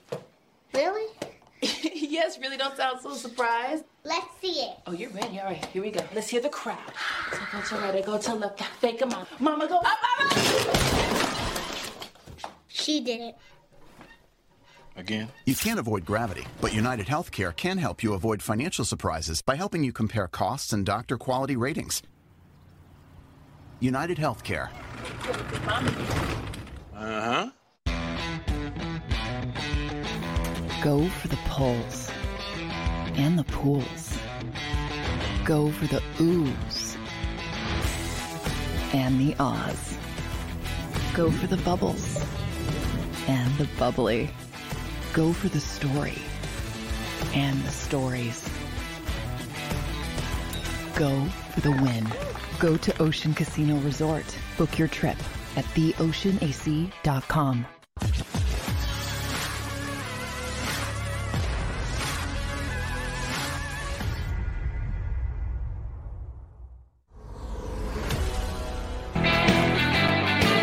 got McMullen and McDonald here with Young Birds 365 and another follically challenged individual. You ever notice that, John? You like, Gil's got we like it, yeah. Of hair compared to the three guys that are on the screen right now. Mark Farzetta from the Farzy Show on YouTube and also host of the JAKIB Media uh, Eagles post game show. You are doing that again this year, Farzy, right? I, I, believe, as far as I know, yes, I will be back with JAKIB Media for another football season. Looking forward to that, of course. What's going on there, Jody McDonald? How you doing, brother? Yeah. Very good, bud. Good to see you again. And he's got a cool studio. It's better than our. Well, we're at the beach, which is good. Come on, hold on. Got to get both just Casino with a metal finder on my back on my screen back there. Didn't know that was going to happen. Yeah, the Farzy uh, show every day at six. It drops. Got to say that. Thank you, Mark. Mark Farzetta. Good to see you, buddy. John, um, pleasure, an absolute pleasure. Thanks for having me on. Uh, appreciate you coming on. I guess we'll start. You know, our own Derrick Gunn as well, creating a bit of a firestorm with Jalen Hurts, and I, I, you know, I think people got lost in the weeds of this, Mark, and I explained it. I think the more important part to me was people within the Eagles organization are uncomfortable with Jalen Hurts. Yeah. Uh, yeah. And why would anybody think that's not true? Why would you be comfortable with Jalen Hurts? I think one of the most premature stories uh, in the history of Philadelphia is anybody talking about a $40 million deal for Jalen Hurts. Uh, that is way too cart before the horse type of thing. now, to address what Gunner said, I'm right with you, John. As far as his report went, not his opinion, but his report. A source told him something. He repeated what the source says. That's what a good reporter does. Yeah. So this yeah. uh, address, but also move past anybody that wants to say Derrick Gunn made it up. No, that's, no, that's no. not Derrick Gunn. That's you don't know Derrick Gunn. That is not his personality. That's not what he strives for. And I love what he did say on his show when he talked about how uh, Twitter is Satan. I definitely agree with that. and then, and then, and then, second thing is this is about what somebody told him, not what he just wanted to put out there. Exactly. So I think when I first read the report and saw the or saw the thing about sacked, he was sacked. I thought, what are they counting it? Because like obviously, even in ten on even eleven on elevens, you got a red jersey on. No one's Yeah, yeah, sacking yeah. you. So I'm It's like, just what, blow the whistle early. Yeah. Right, exactly. Exactly. So I went to exactly where you went, John, with this isn't about Derrick Gunn. This is about someone or people in the Novacare complex that are doubting Jalen Hurts. And for the record, everyone should have their doubts about him. Has he proven himself as a franchise quarterback yet, as a long term solution yet? No, I actually see the situation, I think, similar to how the Eagles see the situation, which is just as they looked at it last year, it's another audition for Jalen Hurts as to whether or not he can be the guy going forward. And he's going to have to be better than the incoming quarterback class. That's how the front office should be looking at it. But to go out of their way to try to put out some type of negative report about dry, or incompletions and interceptions and sacks during seven on sevens. That just seems like it's somebody that's almost out to get Jalen Hurts, as opposed to somebody that's like, hey, you know what? Let's see how this year plays out. It sounds like he might already have somebody that's not rooting for his best interest for the Philadelphia Eagles. All right, Farzy, I'm going to make you look into your crystal ball, your football crystal ball for my hypothetical question. Okay. There are three scenarios that can play themselves out with the Philadelphia Eagles this year as it pertains to their starting quarterback. Number one, he's great. He jumps into the top 10 quarterbacks in the National Football League. The Eagles win uh, 11, 12, 13 games. There's no questions asked. It probably happens in season. The Eagles give them that. You kind of doubt. I kind of doubt. John kind of doubts. 35 or 40 million dollar contract extension, but it happens. Right. Or Derrick Gunn's source was right. The Eagles are petrified of Jalen Hurts, and he gets off to a slow start, and people are clamoring for the backup quarterback by week eight of this season. And we know that the Eagles are drafting a quarterback or going and finding a free agent quarterback. Easier said than done. Uh, but they are moving off Jalen Hurts going into the 2023 season. Or it's somewhere in the middle. And. Jalen Hurts is kind of what he was last year, maybe slightly improved. AJ Brown should make him a better quarterback, but he's not cracking the top 10. He's there in the middle, somewhere between 15 and 18 again this year. Then what did the Eagles do? Which of those three scenarios is most likely in your mind? If you're betting on it with the most likely scenario, I think it's the middle scenario that you played out in terms of what will most likely happen. Uh, but I will not be surprised at all if it is the other scenario because middle of the road isn't going to cut it for Jalen Hurts. Being terrible, obviously, isn't going to cut it. But I wouldn't be surprised if that number one scenario happens where the quarterback of the future is already on your roster and his name is Jalen Hurts. Because if he is not better than what he was substantially last year, with another year of Nick Sirianni's offense, with now AJ Brown, with more experience from some of the young guys in the offensive line, uh, Dallas Goedert being your number one tight end, no Zach Ertz to move on from all that stuff, and you're more stable with this offense, then and this receiving corps, DeVonta Smith, another year older, if he's not substantially better, then it's a big step backwards for Jalen Hurts. But again, I wouldn't be surprised if he does take the ball and chuck it downfield and, and show that he's got the arm strength, but more importantly, the arm accuracy and takes individual steps forward and then obviously elevates his own game with what's around him. That is a likely scenario to play through, but I don't think it's the most likely scenario to play through. I think he has it in him. I think he has, I think he's the type of quarterback that has put the work in in the offseason. I think he's got a good head on his shoulders. I think the comfortability with Nick Sirianni's offense again for another year and the talent around him being better than what it was last year. I don't see a, ro- a reason to really root against the guy, certainly. And I would see a reason why some people would bet on him already. He just has to go out there this year and prove it. Are are are the expectations unrealistic when it comes to Jalen Hurts, Mark? When you know you talk about kind of the two camps, and you know I think there's this thought process of can he turn into a top ten quarterback or even a top five quarterback? My mm-hmm. answer to that would probably be no. and I'm, I don't think he has that ceiling as a player. The San Francisco 49ers have made two significant runs over the past three years with Jimmy Garoppolo. Mm-hmm. They were minutes away from winning a Super Bowl. Probably should have won that game. Uh, last year, a new Eagle. If he intercepts Matt Stafford, they're going back to the Super Bowl. Uh, all with Jimmy Garoppolo playing quarterback. And oh, by the way, the year in between had more to do with Nick Bosa getting injured, or they probably would have made a deep run as well. And they had a number of other significant injuries, including Garoppolo, who missed time. Yeah, right. Long story short, but I don't care about Jimmy. he's not. He's not part of it. Right. But he's he's a game manager. Uh, have, have we gotten too far into the all or nothing? I'd like to call it the Ricky Bobby rules. If you're not first, you're last uh, everybody's like, we're not great, so you got to tear it, you got to go. What happened to the game manager? Why is that the dirtiest word in, in professional football or hyphenated word?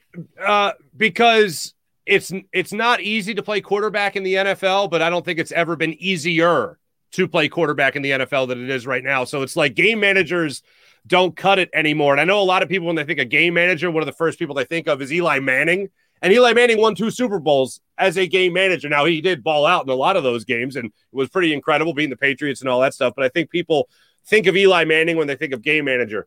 I think Jalen Hurts can be better than a game manager because, in all sincerity, I mean, we have one full season of him as the starting quarterback of this team to evaluate. And if he has put in that work in the offseason, if he's been out there working on his mechanics and he's working with Tom House and he's got the better weapons around him, and again, familiarity with the system, if you don't see a big leap forward for all those reasons in his second year as a starter for the Eagles, then yeah, uh, John, I'll be right there with you and say that he will never be a top 10 quarterback, never even be a top 15 quarterback in the NFL. He'll only be a game manager that has the ability to maybe make some insane big play, either with his legs or you know, be able to hit a guy on a slant if he's accurate enough to do that, and be, that guy be able to take it 60 yards for a touchdown.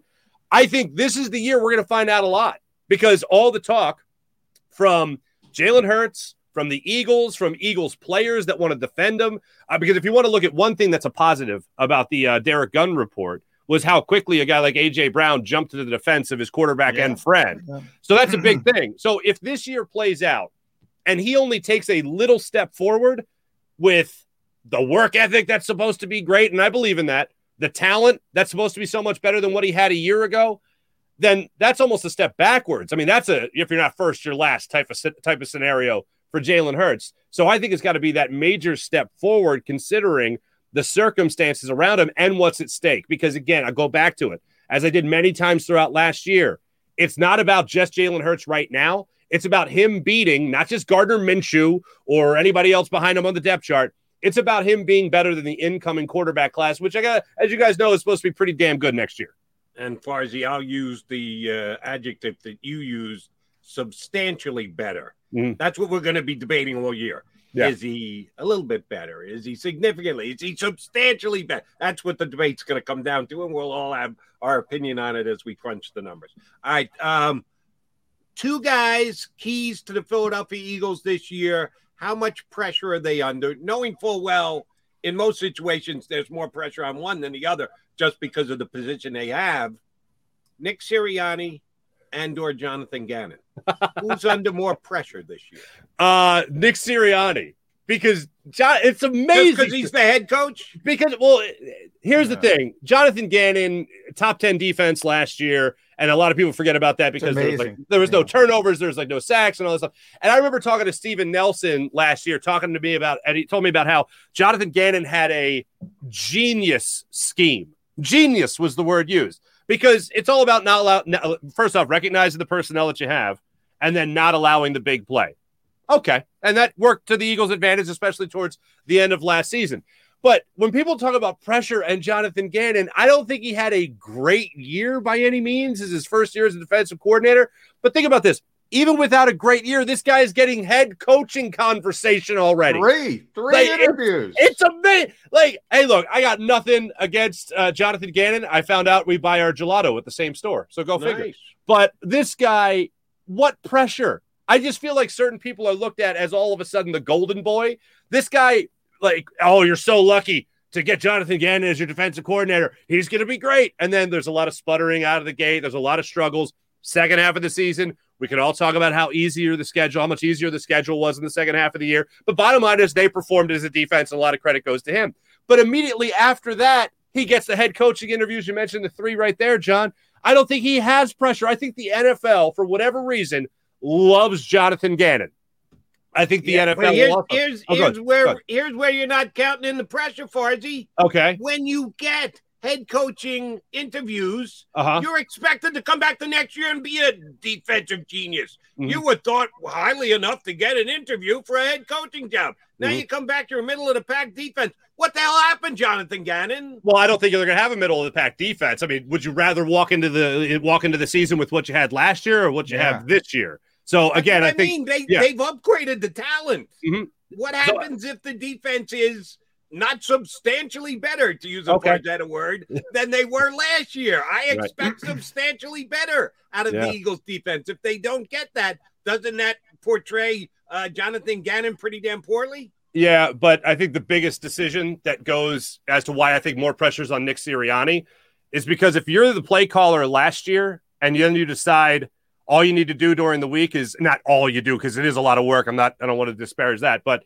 if you go through the week and all you're going to be doing is your game planning and you're not going to be calling plays on game day, you're taking pressure off of yourself and you're putting it on Shane Steichen. I just think Jonathan Gannon is looked at as almost he's Teflon by other NFL organizations, maybe even including the Eagles organization as a whole. So I look at Nick Sirianni as the guy that has a lot more pressure on him, even though he's trying to push off some of the responsibility on him. For whatever reason, Jonathan Gannon is is looked at with Disney glasses, I Yes. guess. And Well, Nick Farzy- Sirianni different. Yeah. Now, Farzy, if you were in line with him to get gelato, he's going to win you over in that but those five minutes. Uh, no, So, I don't know. He went pistachio. He went pistachio. I'm not a big All right. pistachio guy. Not good. No. Not good.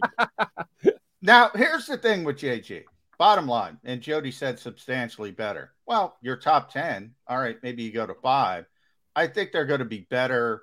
Haason Reddick, uh, Jordan Davis, James Bradberry, Kyzir White, Nakobe Dean. If you want to throw Jaquiski Tartt in there as well, how could they not be better? But here's the deal, Farzy. This is Philadelphia. He's got to get sacks. Yeah. Now, if Eagles fans who are already so upset about JG, if they heard him talk about sacks behind the scenes, they would they would lose their freaking minds. He does not give a flying you know what Hmm. about sacks. Him and, and Nick Sirianni, turnovers, which they didn't have enough of, stopping explosive plays. Those are the two things they want to do. Hmm. Eagles were very, very good at stopping explosive plays. Now you got to tighten it up a little bit. Too much soft coverage, but he could have the 20th ranked defense, Mark. And if they have 50 sacks, Eagles fans will be happy. It makes Yeah. no sense to me.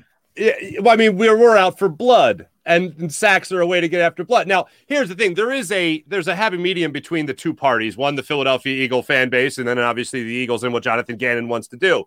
Uh, I think this upcoming year, I don't think there's going to be more sacks that are dialed, or excuse me, more blitzes that are dialed up, or anything like that. But I think we're going to have something closer to what we saw under Jim Schwartz because Jim Schwartz wasn't dialing up blitzes left and right. He had a wide nine that kept pressure on the quarterback quite routinely without having to dial up a blitz. I think with guys like um, uh, Jordan Davis in the middle of the line, obviously having Fletcher Cox there as well, Brandon Graham being back, Josh Sweat looked like he was coming into his own a little bit, and of course Haason Reddick being back there now. I think you're going to get inherently more pressure on the quarterback without dialing up the blitzes that so many people, myself included. John, we spoke after every game last yeah. year. I wanted more blitzes. I think you're going to overall get more pressure, maybe not by way of the blitz, but simply by way of having better personnel beat uh, win their one-on-one matchups on the defensive side of the football. If you're able to do that, you're going to guess what? Force those turnovers because you're going to force guys into mistakes. Like when they played the Giants, you can force Daniel Jones into mistakes, and it's not that hard to do so. That's what I want to see more of from Jonathan Gannon. Be able to force a quarterback into making a mistake, force a, uh, a, running back into fumbling that football. When they were able to do that last year and get the, the scoop and scores or the pick sixes from uh, Darius Slay, the, the, the scoop and score they had against the Denver Broncos last year with Davion Taylor, like those are all plays that he started, Davion Taylor started rather. Those yeah. are all things that I think Jonathan Gannon's defense in the upcoming year with better personnel can force an offense into more turnovers by getting that type of pressure. Here's where I can stand by my need to be substantially better defensively uh, uh, statement going into this year. The NFL has forever, a long time, used yards per game as the rankings. Where right. are you ranked defensively? I absolutely believe points allowed per game is better than that. Certainly. There are different scenarios whereby certain things happen that can slant it a little way with either of those two stats. But if you ask me which one is a better judgment of an overall defense, I would say points against more so than yards per game. The Eagles were in the bottom half of the league last year uh, mm-hmm. at points against. So that's room for improvement. That's where Jonathan Gannon, John said, well, they were 10th. Could they get all the way up to fifth? I'll look more at points against, points scored against, than I will yards per. And yeah, I expect the Eagles go from the bottom half to the top third in the league. Do you think yeah. that's unfair? I don't think it's unfair because I actually I agree with you. I've always looked more so at points per game than I have at yards because you could have you could be allowing yards all day, but if you you know, uh, you know really close it down in the red zone, you got a great red zone defense. Then I think you're a little bit better than another team that's just allowing a yards because they don't look up at the scoreboard at the end of the game and say, "Oh, they allowed more yards, so they win." No, it's all about the points. So I agree right. with you there. And no, with the personnel, with some changes, with maybe being a little bit more aggressive with the personnel that you have. If you do dial up a blitz, I got a lot more confidence that those guys getting home. And one of the things I loved about both Nakobe Dean and Haason Reddick when they officially became Eagles was they both said, just let me go out there and play football. Let me go out there and do the things that I know I can do to help this team win. And if you, uh, you know, take the uh, take the handcuffs off these guys and let them go run up and down a football field, they're going to make plays for you. They're going to make turnovers happen. And that's how this defense can take those big steps forward, those substantial steps forward going into next season. Yeah, and and to Jody's point, believe me, Jonathan Gannon, even more so Jim Schwartz, that's all they talk about. They don't care about anything else except points scored. So they look at it that way as well. But I do think it's fair to point out that, you know, the Eagles rank second in the NFL in yards allowed per play. Uh, with that direct of talent they had on defense last year. Ninth and fewest 75 yard touchdown drives. Um, you know, lack of ex- explosive plays allowed. They were third. Um, those are those are good signs for a defense that has a, an infusion of talent. I mean, they did not have a lot of talent last year. So when people start looking at Jonathan Gannon and say, why are people interviewing? Why is Denver interviewing? Houston, Minnesota, why are they interviewing? That's why. They hmm. look at that defense and they say, what the hell? He doesn't have much. And all of a sudden, he's putting together a little bit of smoke and mirrors. Now you have Haason Reddick, James Bradberry, et cetera, et cetera, et cetera. It should be better to what Jody stated but I'm not sure how much better because it was pretty good last year. Mm-hmm. I think people don't recognize that because of the lack of sacks. Now, I I kind of spin this John, off to my next bottom half of the league's bottom half of the league. Yes, but you know when you talk about points allowed, again, you have to put that context, Jody, because you know the offense ineffectiveness. Where are they starting? The Eagles' kick return game.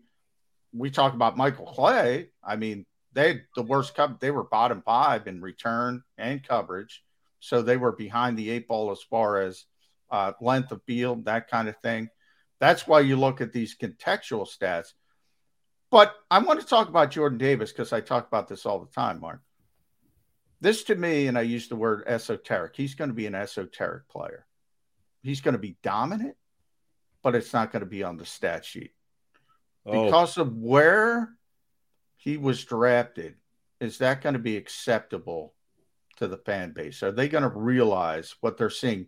In other words, if Jordan Davis is is taking up two or three blockers, and that allows Haason Reddick to get loose for a sack, or that allows Nakobe Dean to what he did at Georgia, do what he did at Georgia, our fans going to recognize Jordan Davis's impact?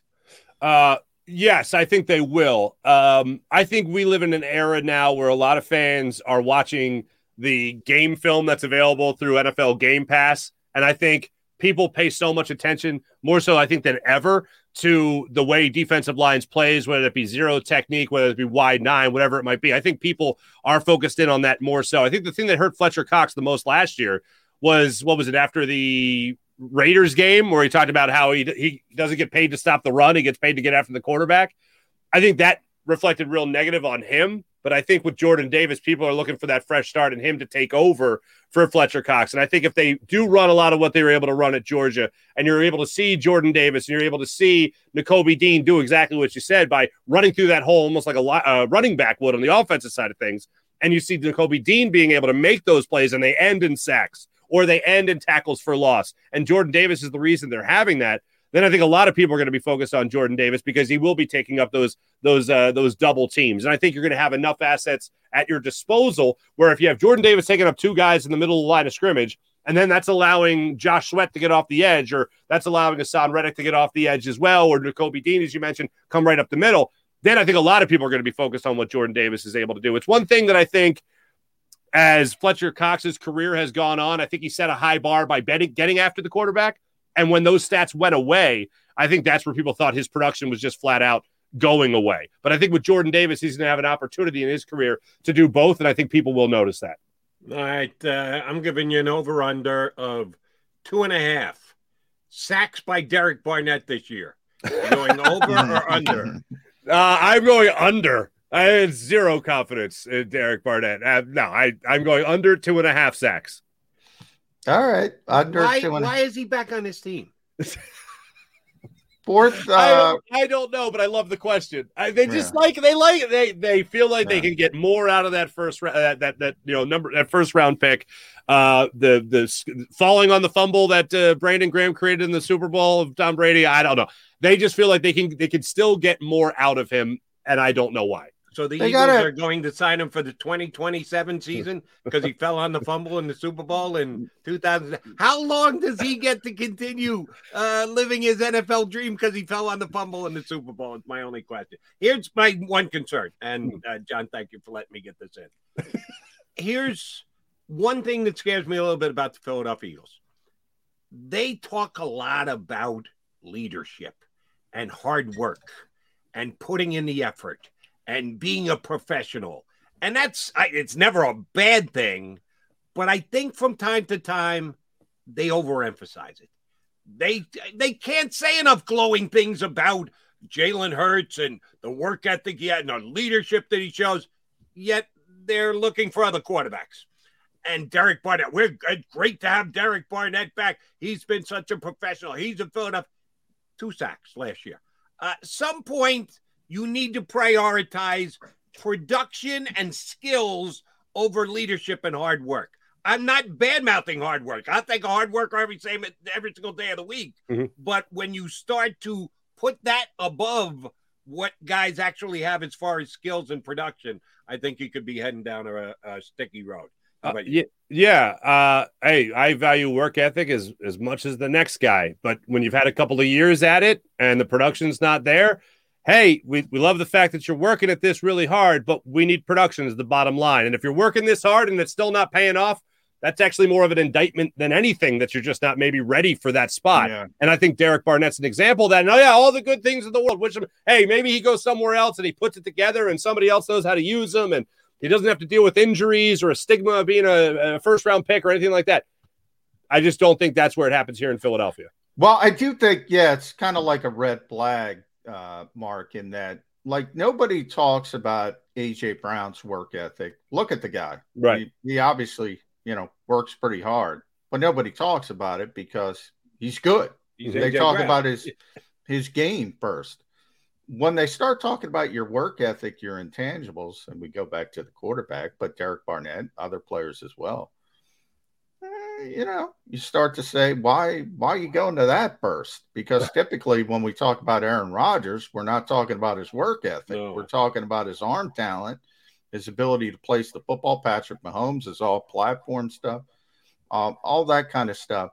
Um, when the Eagles and Nick Sirianni uh, specifically, I'll take it back to the head coach.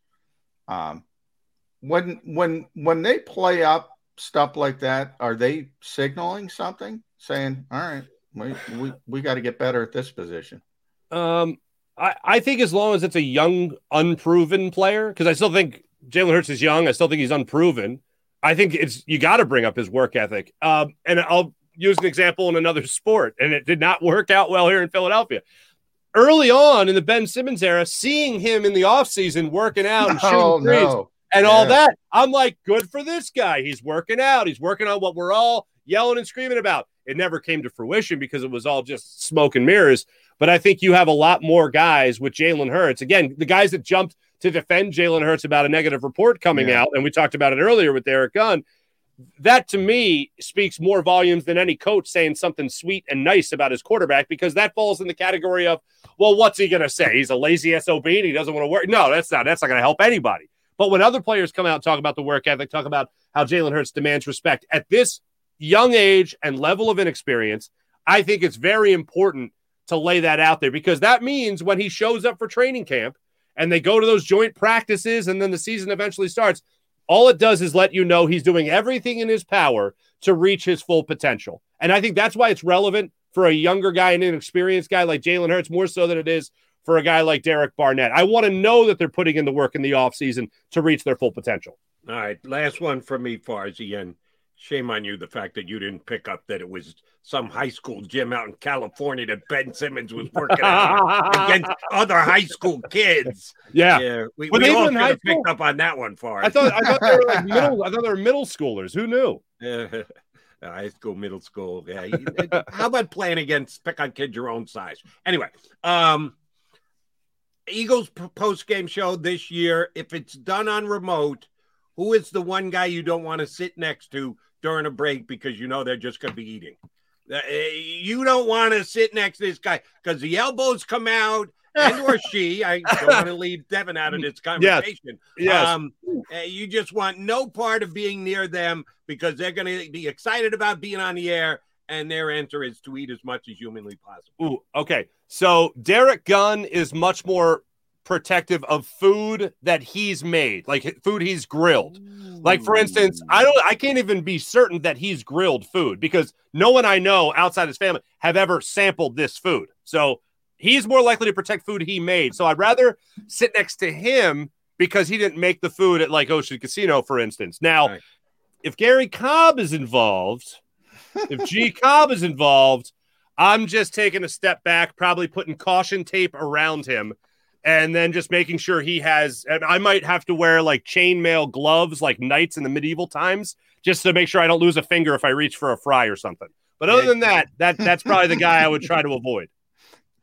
Uh, just say you want to sit next to Devin. It's easy. G can Cobb can eat. That's uh, yeah, good point. By Well, every time I see Devin now, she's chugging beers on the old TV. Yeah, Yeah, how about game. her on. social media? And I hit her up after that last one. That was pretty much empty. That was pretty much empty. That beer. You ain't fooling me none. Don't yeah, I forget about wonder. I wonder how Devin gets picked out of the crowd all the time. Oh, I'm, I'm yeah. shocked that happens. Yeah, I, it's, it's, I don't get picked out like that. What the hell, guys? Come on. They're they're a tremendous cameraman all throughout the Delaware Valley, and they find Devin Caney pretty easily. Uh, Farzy, a pleasure. Good to catch up with you, brother. Same Uh, to you, man. Looking forward to listening to you this uh, year coming up with the birds as well here on the JAKIB Media YouTube channel. Thanks for jumping on with us today. We'll get you on before the season starts. Sounds good. Jody, John, thanks for having me on, guys. Great catching up with you guys. Thanks, That is, Mark. Uh, Appreciate Mark it. Farzetta. And uh, yes, he is as follically challenged on top of his head as either McMullen or I. I don't know if he's using a little of that hair club for men stuff, but he's still got the dark stash and, and goatee. Yeah, going. I can't go that route, man. My wife would yell at me. She says it looks stupid. So I'm go. way mm. too lazy Yeah. to do that more than anything else. If if Farzi's got the upkeep on that, I don't know if that's au natural, but damn, still looks good on him. Mm-hmm. All right, McMullen and McDonald coming back. We need to put a bow on the show. Keep it right here on Birds 365. Go for the pulls and the pools. Go for the oohs and the ahs. Go for the bubbles and the bubbly. Go for the story and the stories. Go for the win. Go to Ocean Casino Resort. Book your trip at theoceanac.com. Action News at 11 with Rick Williams. It's the team you trust to bring it all together. The stories that impact your community, a sports roundup for the locals, and the AccuWeather forecast you depend on. Action News at 11 with Rick Williams.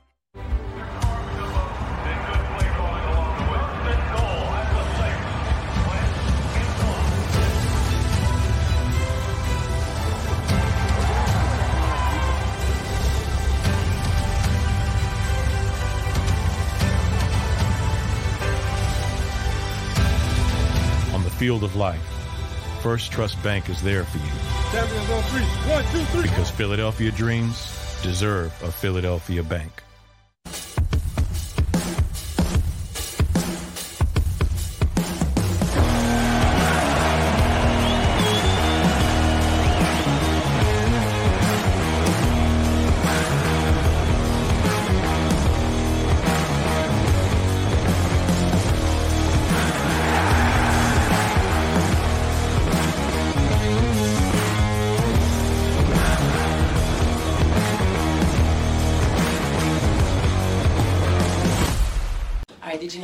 You know I was the mommy slam dunk champion? Really? yes, really don't sound so surprised. Let's see it. Oh, you're ready. All right, here we go. Let's hear the crowd. So go to right, I go to left, got fake a mom. Mama go up, mama! She did it. Again? You can't avoid gravity, but United Healthcare can help you avoid financial surprises by helping you compare costs and doctor quality ratings. United Healthcare. Uh huh. Go for the pulls and the pools. Go for the oohs and the ahs. Go for the bubbles and the bubbly. Go for the story and the stories. Go for the win. Go to Ocean Casino Resort. Book your trip at theoceanac.com.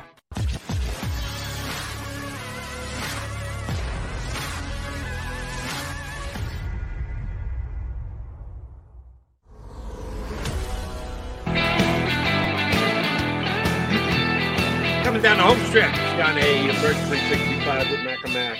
Uh, thanks to Mark Farzetta and Mike Gill, two good Philly guys uh, talking heavy Eagles with us here today. Uh, Want to jump outside the Eagles for just a second to, to wrap up the show today. And it has to do with football broadcasting news. Don't know if you saw this, John, but your boy, Randy Moss, is out as part of the Monday night countdown on ESPN, replaced by RG3.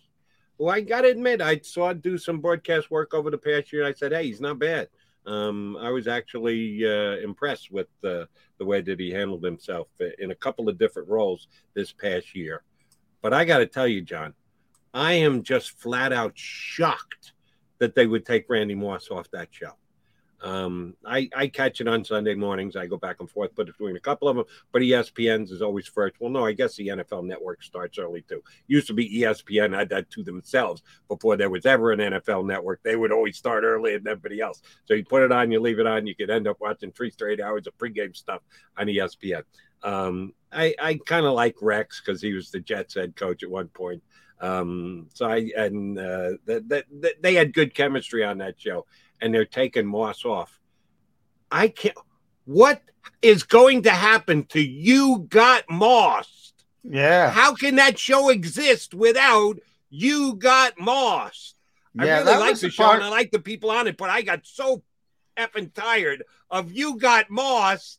Are they just casting that aside, much like uh, one of the most talented wide receivers ever played a game? Yeah, I don't. You know that. uh I it supposedly it was voluntary. I don't know if that means Randy is getting another job. Um, yeah, I used to like Cris Carter used to do. Come on, man! Be, before Randy did, uh, you got mossed. Uh, yeah, it So gets you old. think they're going to create another similar type? Uh, nah, I hope not. You can't do it. What are- What are you going to do with RG three? You got you got juked. You got wrecked. You got juked for one season uh, before I ripped up my knee. I don't. I, you know, Randy's a Hall of Famer. Um, yeah, I don't know. You lose some cachet, but I'm a little surprised because RG three, um, you know, is in the Rip and Dan Snyder business, and as you know, we always say, if you're a partner with the owners, um, yeah, and ESPN is a little bit of a surprise to me. But maybe Randy just didn't want to do it. Who knows how? They, maybe Amazon just got a bigger check. Who knows? And didn't Probably I- hear something. Didn't I just see that RG three still thinks he can play? Uh, probably. Yeah. I mean, um, he was he was a hell of a player too as a rookie. People forget, and he he was in the playoffs. He got hurt in the playoffs. Such a shame. Tore his ACL and his LCL. That was the uh, that was the Carson Wentz injury, and and that was why I was concerned with Joe Burrow last year. That you know, the Joe Burrow season coming off a torn ACL and an LCL, people are going to be talking about that for years. I mean, that has been a devastating injury for people prior to Joe Burrow, and he was able to come back right away and play at that level and get that team to the Super Bowl. That is, that is an amazing, amazing feat. No, I remember the guy we had on who said, "Beware, Joe Burrow." I think it was a that was Mike Tannenbaum. Tannenbaum came on our show and said, I, I loved Burrow coming out of college, but you you get those quarterbacks with those lower body injuries and they're just never the same again. He did throw that caution flag up there. Joe Burrow kind of spit in Mike Tannenbaum's face, said, Oh, yeah, I'll show you about me bouncing back from this injury. You're right. He had a uh, phenomenal season going to the Super Bowl last year with the Bengals. All right, Dan McMullen, good job today. Um, we got one already in the bag for tomorrow. Mike Tan, you're going to join us tomorrow. Uh, Mike, yeah, Mike's going to be on early, I believe, eight twenty. So Cool. football outsiders, little little Mike Tanier talk.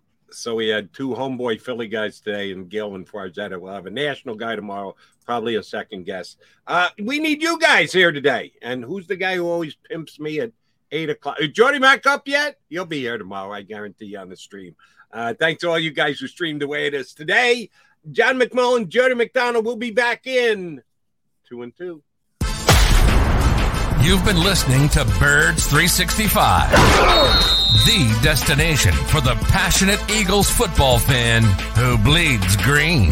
If it's Eagles football, we're talking about it. Debate inside the locker room and guests that are some of the greatest football minds from around the region. We hope you enjoyed the show. We know we had a blast. Make sure to like, comment, and subscribe, and we'll be back soon.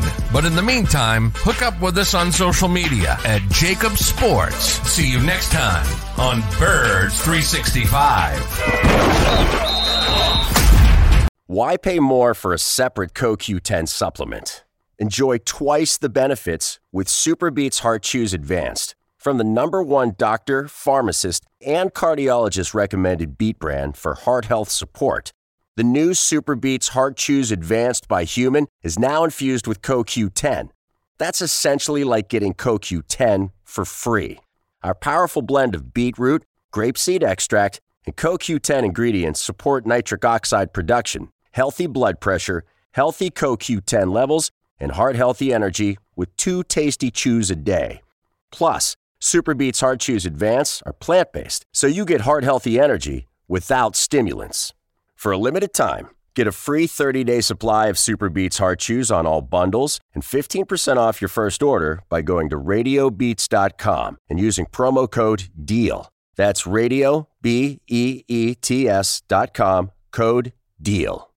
When you need mealtime inspiration, it's worth shopping Kroger, where you'll find over 30,000 mouthwatering choices that excite your inner foodie. And no matter what tasty choice you make, you'll enjoy our everyday low prices, plus extra ways to save, like digital coupons worth over $600 each week. You can also save up to $1 off per gallon at the pump with fuel points. More savings and more inspiring flavors make shopping Kroger worth it every time. Kroger, fresh for everyone. Fuel restrictions apply.